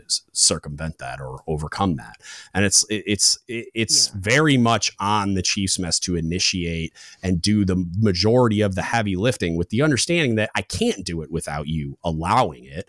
So it's not going to be one sided, right. but the majority of that responsibility falls on me because I have to own the fact that there's a divide between the Chiefs and Junior Enlisted. And why is there a divide generally? I'm not saying specifically between, like, because you can ask that question. And it's a fair question to ask when we're talking about an individual's issue with the Chiefs mess and how much of that wall did you build. However, I'm talking about the divide that exists between the organizations, right? Like effectively, right. like the E6 and below group and the organization that is the Chiefs mess. And a lot of the divide and exists because the organization creates it with its culture and practices and and like little fucking one-liners and all that other bullshit. That's the the that's thing that I'm pointing point. at is yeah. like the we built all of that. That is all ours absolutely. to fix. Period. Yes and so like it took a little while but like mm. i kind of got past like just being so angry at everyone right. in khakis and i like and it took the season and and more yeah. than halfway of Which it for good. me to get to that point um but so like i got past that and i wasn't just like fighting everyone yeah but still like thinking about it, mm. it mm-hmm. there is a difference and i and i feel like maybe there's like uh, there's a question here. I don't know what the question is, but for me, give me you? a response in general. Oh, okay. But like, there's a so there's a thing about and like reading into the Chiefs Creed about like the fellowship, which used to be fraternity, right? There is goodness to exist in the inclusion when you're inside the mm. Chiefs mess, um, but the exclusionary factor really bothers me and Define I don't feel, like you're talking about like only ask chiefs and okay. like yeah, you know yeah, yeah. that kind of thing of of as if people who are not in the mess do not have the same level of mm. value mm. and I just right. don't feel like that is true. It's not it's nice to be inside not. and now be seen as an adult, but it's not fair to everyone else who is still like good, capable human yeah. beings and adults. Like there right. are people E6 and below who are younger than me, who are higher educated than me, who mm-hmm. are just fucking better, smarter yeah. people than I well, am. Yeah. And now that I'm a chief, I'm cooler, better, whatever. Like yeah, that's no. I don't like that. I don't and either. and I don't know how to build that bridge between the khakis and the white hats other than just being a good person. Just be it. Yeah. That I mean, that's it. Yeah. Like do what you're doing already. Like do it in your everyday practice as a chief and do it via whatever mechanisms you continue doing, like the podcast or TikTok or whatever. And the same for Dezarae doing Seeds of Triumph. It's like you just continue doing what you're doing. And it's like I've never and it's so interesting to me that like you guys shared some stuff and I've heard I've been had things relayed to me secondhand about like the the opposition to what I do and how I do it or the things I say and do in relation to the criticisms of Chiefs and the Chiefs season and the organization, whatever. Not a single fucking time during the seven, eight years I've been doing this shit, I'd have to go look. Have I ever had a chief say that shit to my face. And even in a way that's like, hey man, I love what you do, but I can't really align with you on this. And here's why. And let's have a, a nice cordial conversation about it. I haven't even gotten that, let alone like, and it's not like everybody's agreed with me about everything. I'm not saying I'm right about everything, but I'm what I am saying is I've never had anyone come at me sideways. Willing to go toe to toe. Yeah, the things I talk about uh, in regards to the Chiefs. It's not hard to get a hold of you. It's not. I know. I put it every episode. I put that shit out every episode, but it's like right. It, what, podcast at gmail.com. Yeah. Yeah. Don't go to shit podcast at gmail.com. You can Facebook message us. Don't, yeah. Like it's at the end of every fucking episode. it's in the show notes. It's on the website.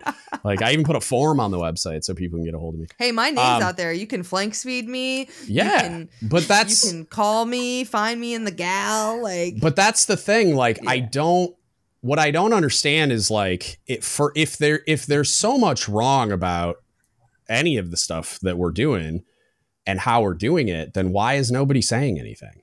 You know, and it's not, I'm not saying I've never gotten pushback on anything at all. I'm not saying that, especially on Reddit for fuck. Like you want to get, you want to get some brutally honest Talk to me about Reddit feedback. Come on. yeah, if you want to get some brutally honest feedback, go over to Reddit. But it, a lot of it's good though. Like even though some of it can be like very aggressive and and a little counterproductive with all the vitriol and stuff, it, there's goodness to be taken from that too, and that's why I, I go there sometimes. Um, it's been a while, but whatever and it I what I don't understand is why those people seem to exist and have a problem with it, but none of them are willing to say it to your face. And it's like in your case, they felt empowered to say it to your face because they had power over you. I've the whole right. time I've been doing this shit, man, never once. And it's like I'm not saying I like I want somebody to come and fucking throw a temper tantrum because they don't like what I'm saying. You're welcome to. But I'm just saying that, like, what? Why is that? Like, why are they willing to say those things in private but felt, not in public? And that's how I felt in this because, like, a lot of so like before results came out, I had a lot of like random chiefs talk. Like, there was one chief came up to me at the smoke pit and was like, "How mm. are you doing?" And I was like, "Yeah."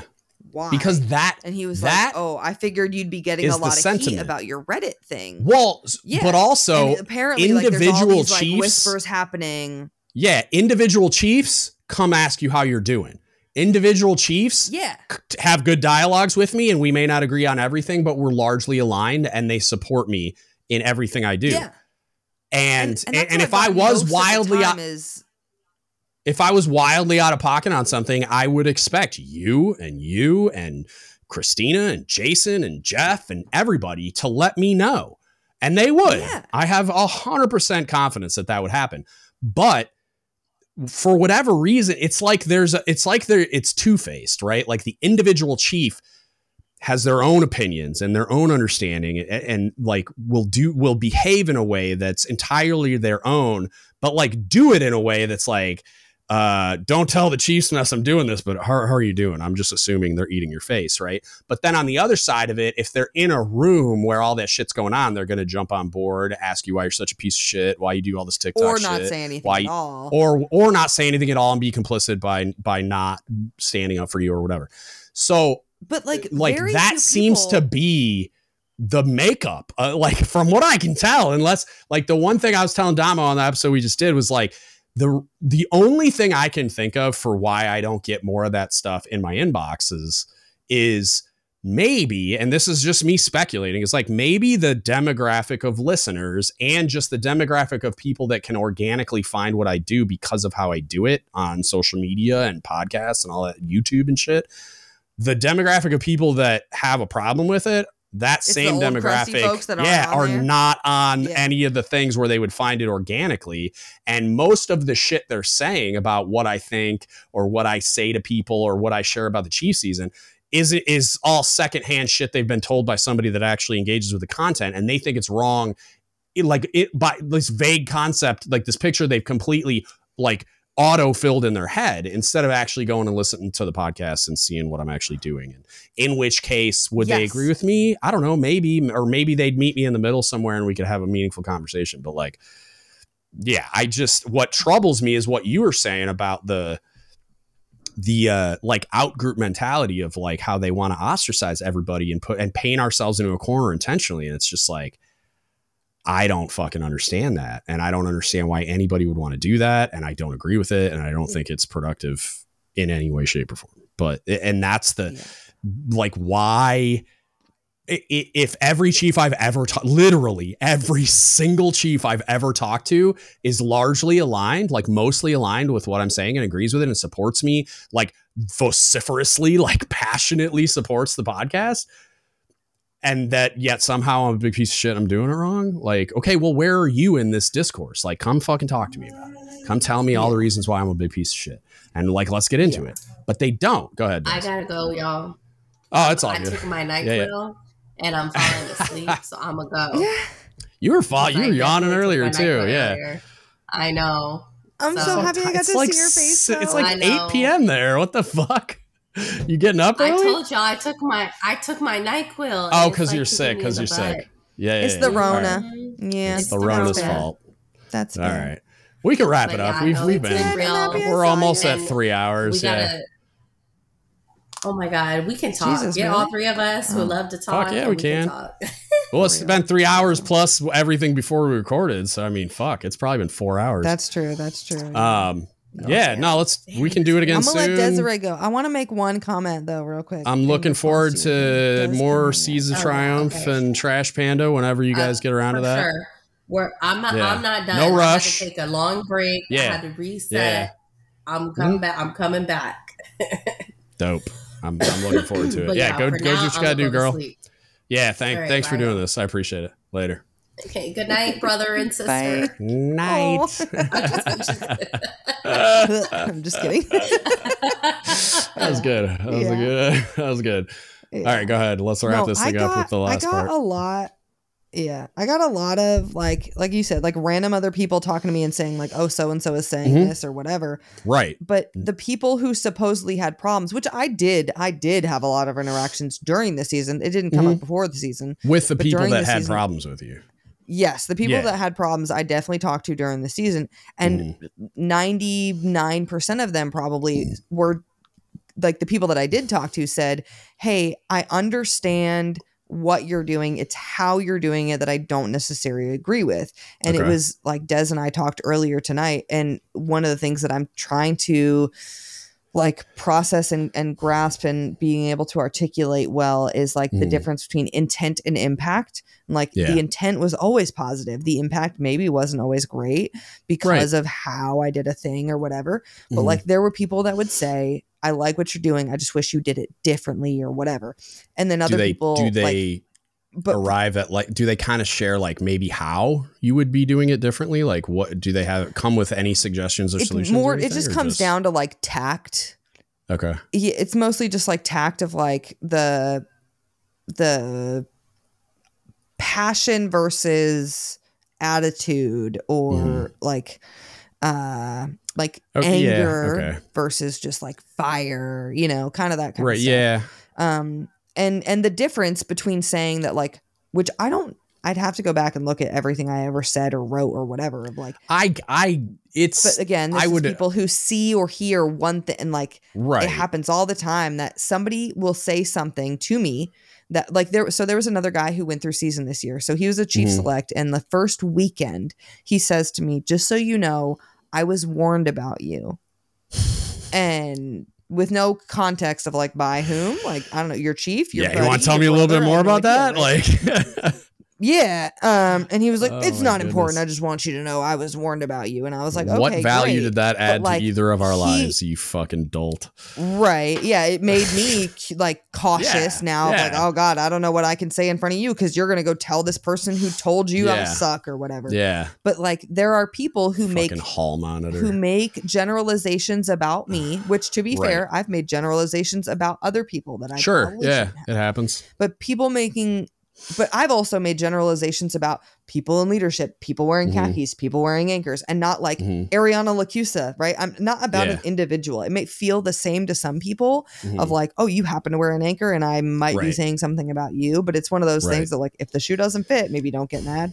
Yeah, but like there are people who've yeah. said shit about me that have never watched ever my TikToks, said anything in your face. Never yeah. seen yeah. oh, anything yeah, at all. Have never spoken to yep. me ever. And they just hear other people say, "Oh, that's that mm-hmm. girl on TikTok," or blah blah blah. And they so they think a thing because someone else thought a thing, yep. and they feel so strongly about this thing they've never yep. seen. Same thing with the podcast. Most like, of people, the people.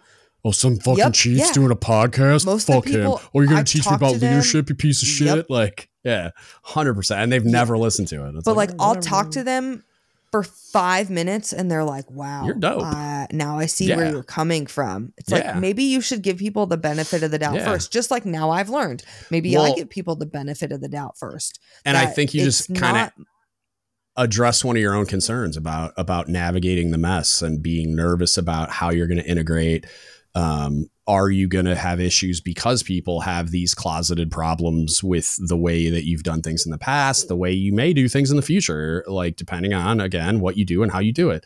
So it's like, but the way the way that you navigate that beyond some of the things we talked about earlier is like just show them who you are, man. Like once they really know, like once they get to see you in Chiefs meetings and uh, other forums where you're going to be interfacing with these Chiefs that may or may not have an issue with with their perception of what you've done in the past, and then they see you in real life. It's it's the my favorite example of this is Christina D'Arienzo is is.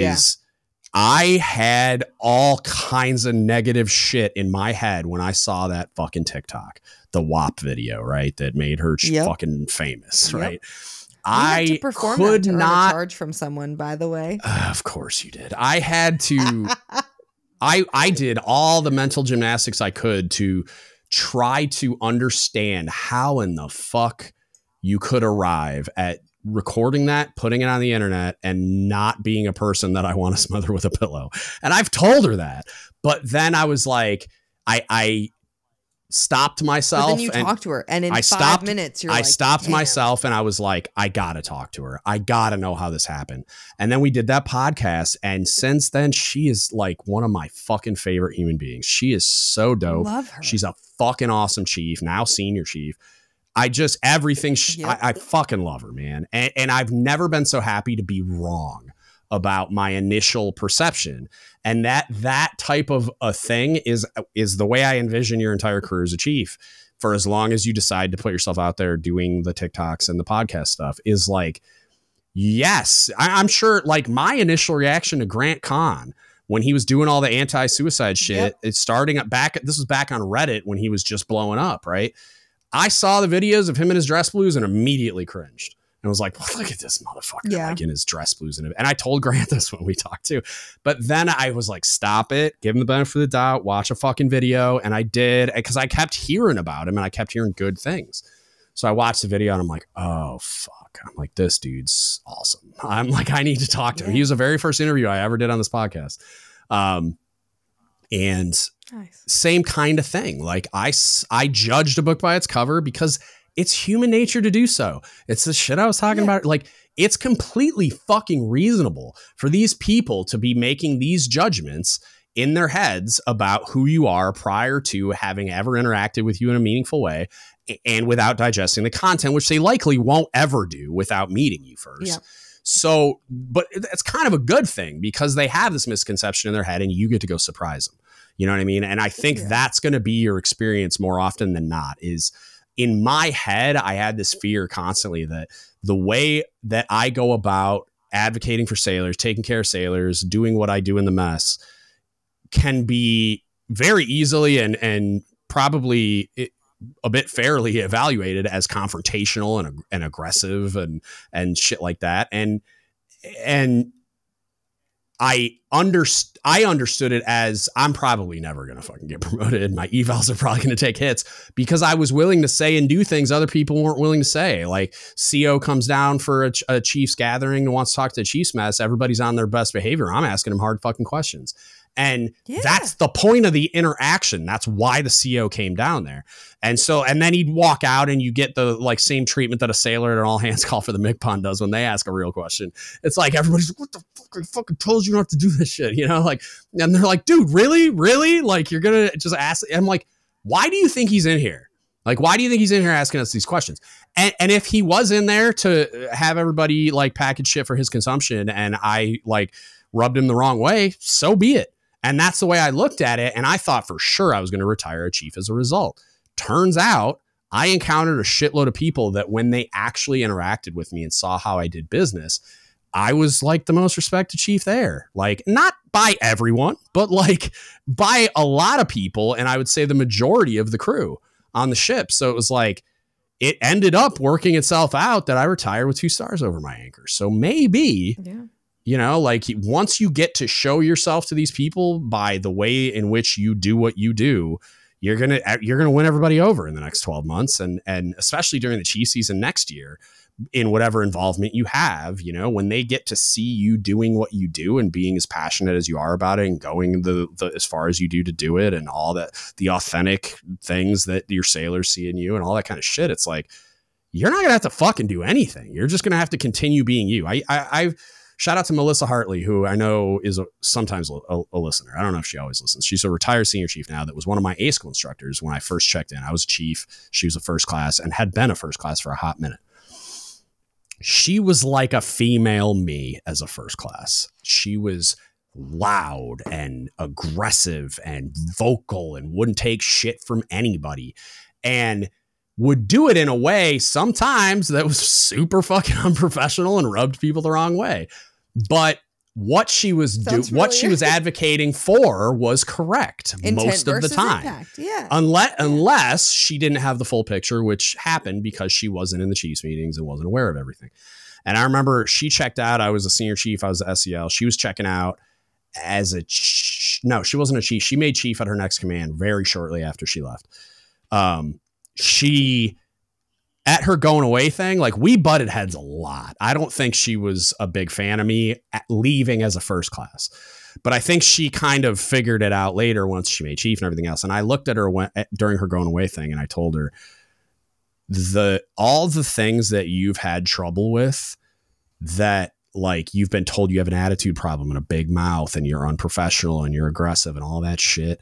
I was like, don't lose a fucking modicum of that because that's going to very rapidly transition to you're a strong vocal advocate for your sailors as soon as you put anchors on.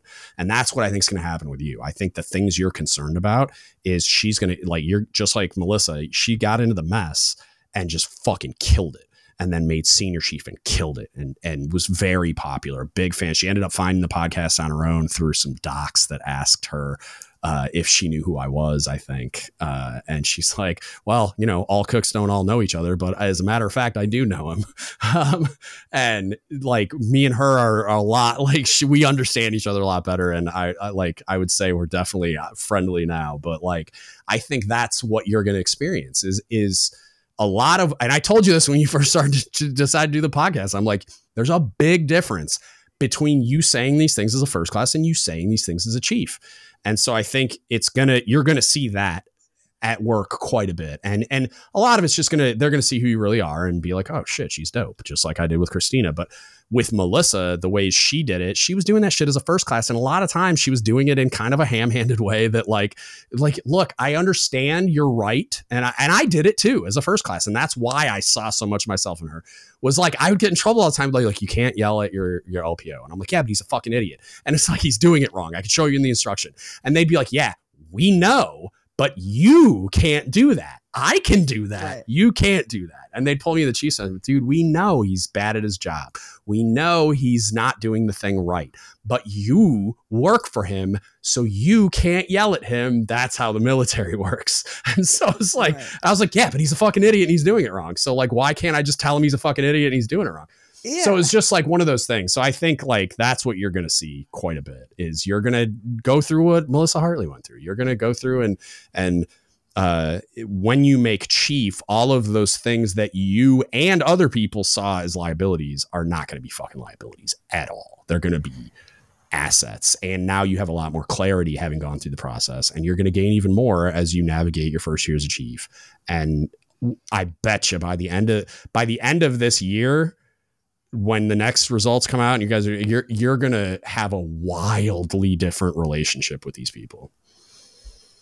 That's and it's not all bad. It's definitely yeah, not for like, sure. I've it's not. but really good relationship. I have a feeling you're gonna have a lot of like, I thought you were something else, but now I'm. I know I was wrong. Yeah, and dope as that's fuck. already happened. You're gonna have I those like conversations more, for sure. Yeah, there's yeah, more to come. I had yeah. I talked to one of the Master Chiefs a couple weeks into the season, right. and they told me they were like, "Hey, you are fucked." I was like, "What are you talking about?" No, they were like, "There are people that have completely written you off that no, will not. never give you any hope for change. Like they're not coming to your acceptance. They are not believing in who That's, you are." Like and that says like, more wow, about them than it okay. does about you, and they need to look in a fucking mirror and be better. Like that's not. Yeah, I, that's yeah. something I wouldn't but even I think, fuck. I would have told that Master. I'm like, I don't want if they don't if that's who they are, I don't want them there either. Tell them to fuck off. You know what I mean? Like if that's who and they I didn't are, understand what it meant yeah, necessarily yeah, yeah, at the time either. You know, um, right? Jesus but like fuck. it was, I mean, and this this person is a great person, the one that told me that.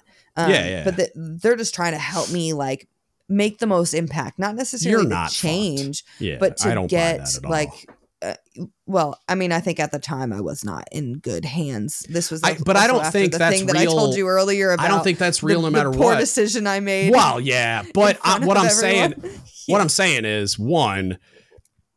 Most people that talk that way aren't people worth fucking that like given the time of day anyway. Like if that's how they want to function, if that's where they're at, those people aren't going to be people you're going to go to for fucking help and all that bullshit anyway. So it's like, and okay, they're fine. actually the influential ones either. Of course like they're they not they because are, people like you over time become the influential ones because you're fucking doing it right. And that's going to yeah, get you promoted, and, I, and that's going to get you influence, and that's going, you know what I mean? Like, yeah, th- it, yeah. I don't think you have as much to worry about too. as they think or that you thought previously. Yeah, but I realized yeah. because of that that like I have a lot of influence, whether I realize mm-hmm. it or not. Yeah. Oh, yeah. On a lot of people, on mm-hmm. my peer group when I was going through the season, on the Chiefs. Like, and so when I'm being negative, yeah. the other selects were feeling negative. They were, right. They were right. following me negatively. And, and so even, I had to realize that like yeah. I whether I'm thinking about it or not, like that lead by example, like you you said it in your charge to me and it clicked mm-hmm. then too. Like it was you are leading by example, good or bad. And yeah. I was not leading or providing the example that yeah. I was that I wanted to do. And there right. were people who were who were turning away from this because I was shutting down. Yeah. And yeah. and then people talking to me later, like other now first years like saying that like mm. your voice matters. People listen to yeah. you you to say this it's powerful. and i was like and that's like, that i didn't i didn't was, realize that. And it's that and was it's some of the heavy, but yeah that was some of the way that you would clown certain things in tiktoks where i was like eh, it's not the way i'd do it but all right. Like i i'm not who am i to judge? Yeah. And i know that resonates with a lot of people also like there's a reason those meme pages have so many fucking followers you know what i mean but like there's a catharsis to poking fun at the thing that's stressing you out or that you have trouble with or whatever. But also, you being you, it's like, and trying to also do the other things you're doing via the podcast. It's like, yeah, you're going to alienate some people and and you're going to influence the way that they think about Chiefs and the way they think about entering the mess and the way they think about some of the other things that you would talk about in a way that I don't think you actually want to. And I, it's cool. It's really good that you've gotten that kind of clarity because I think you're yeah. going to be able to like kind of step back and see your yourself and your intent and the protect, potential impact of what you want to do and you're going to see a, a lot of growth in the way that you approach those things in the future and you can do a lot more good that way as well so like i think it's yeah. fucking cool and i'm looking yeah, forward to that was one of the things like someone was saying about like oh she's just drinking the kool-aid and it's like mm. or we can make i'm maturing right and we learning. get to decide like we uh, like yeah. I get to, yeah, I'm sure I still have some like negative thoughts about certain things. Yeah. But I have a lot of other positive thoughts. And when right. I share that and mm-hmm. other people cling on to that, it's like, I. But I'm You've, now a chief in this mess in yeah, the world. Yeah. And I yeah. get to be a positive impact mm-hmm. on the mess and on what people see in the mess. And that's really powerful. Like there's I went through with like 57 other people that are also fantastic human beings. Yep. And we now make up more than 20% of the mess in our region. Funny like, how that that's works. a big deal. And yeah. if we're all fantastic people like and yep. fighting for good things like we are making change and we right. get to make this kool-aid that says like no we are fighting for good we are the yeah. good guys right like yeah. even if you've seen not great ones in the past like not everyone is like that and right that was really eye-opening to to realize that like yeah. how much we get to be a part of the change is is yeah so and it just gets bigger and bigger as you progress man like because you're yeah. gonna have a bunch of little yeah. like fruit of the Arianna Chief tree as you're a sponsor and you run chief seasons and you just interact with them and and you're their chief and then they make chief and you're the chief that they wanted to be and all that shit.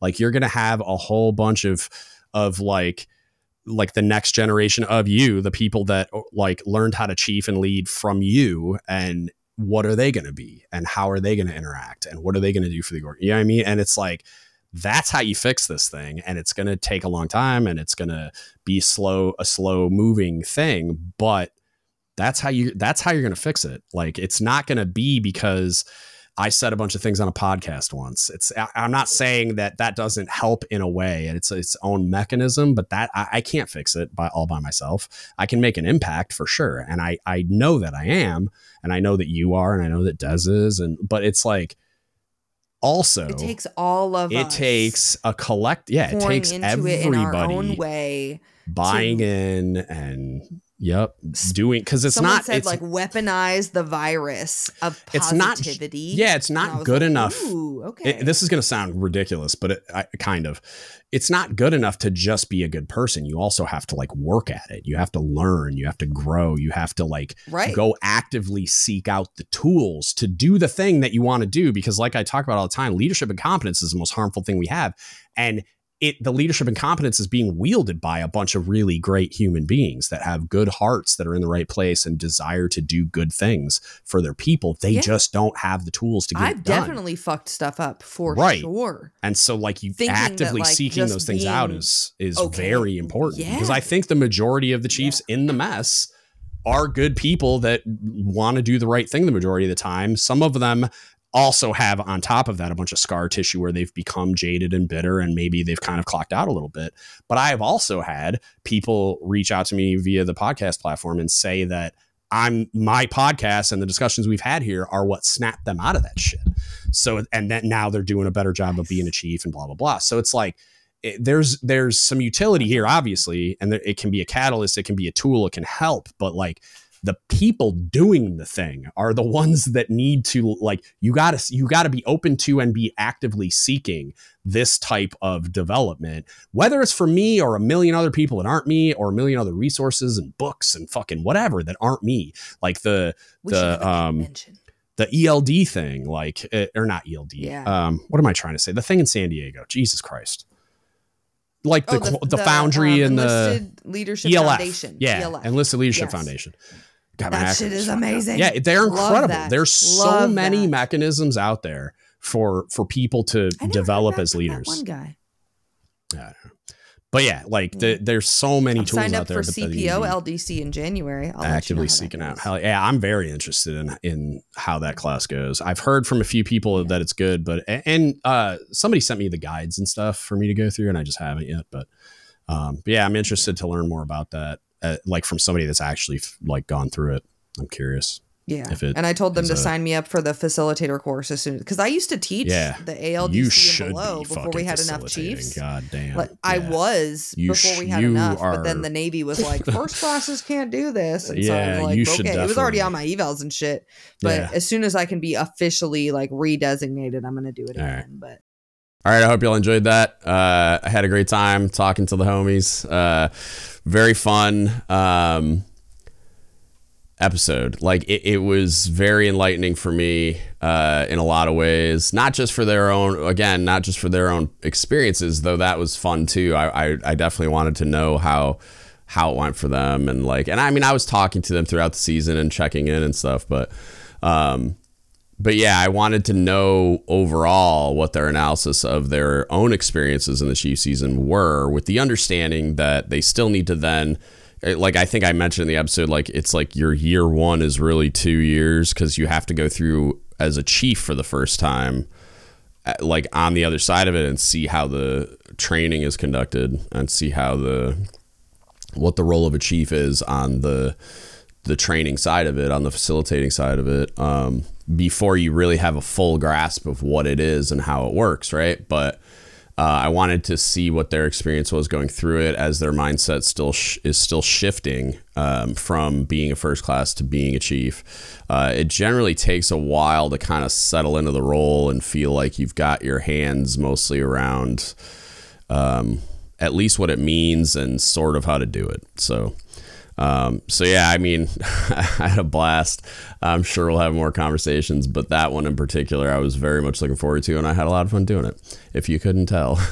Um, with that, if you need anything from us, hit us up. Don't up shit podcast at gmail.com. You can Facebook message us, don't up shit podcast, or you can DM us on Instagram, Reddit, or Discord at DGuts Podcast. If you want to support us, you can go to dgutspodcast.com. There's a donate button on the upper right hand corner of the website, or you can go to dgutsapparel.com. It's don't the ship apparel.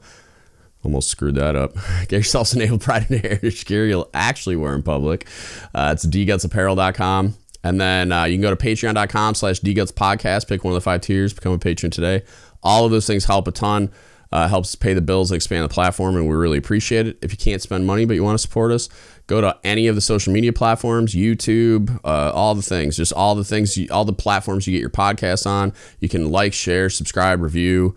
Um, subscribe on YouTube, share the videos, tag your friends in the podcast posts, share the social media posts, follow us on social media, whatever. Whatever's easiest for you, it all helps and it all supports us, and we really appreciate it. And that's it. That's what I got for you today. Thank you so much for listening, and don't give up the ship. Hey, shout out to all our level 5 patrons Victoria Livingood, William McIver, and Mark Galagos. To all our other patrons, we really appreciate your support.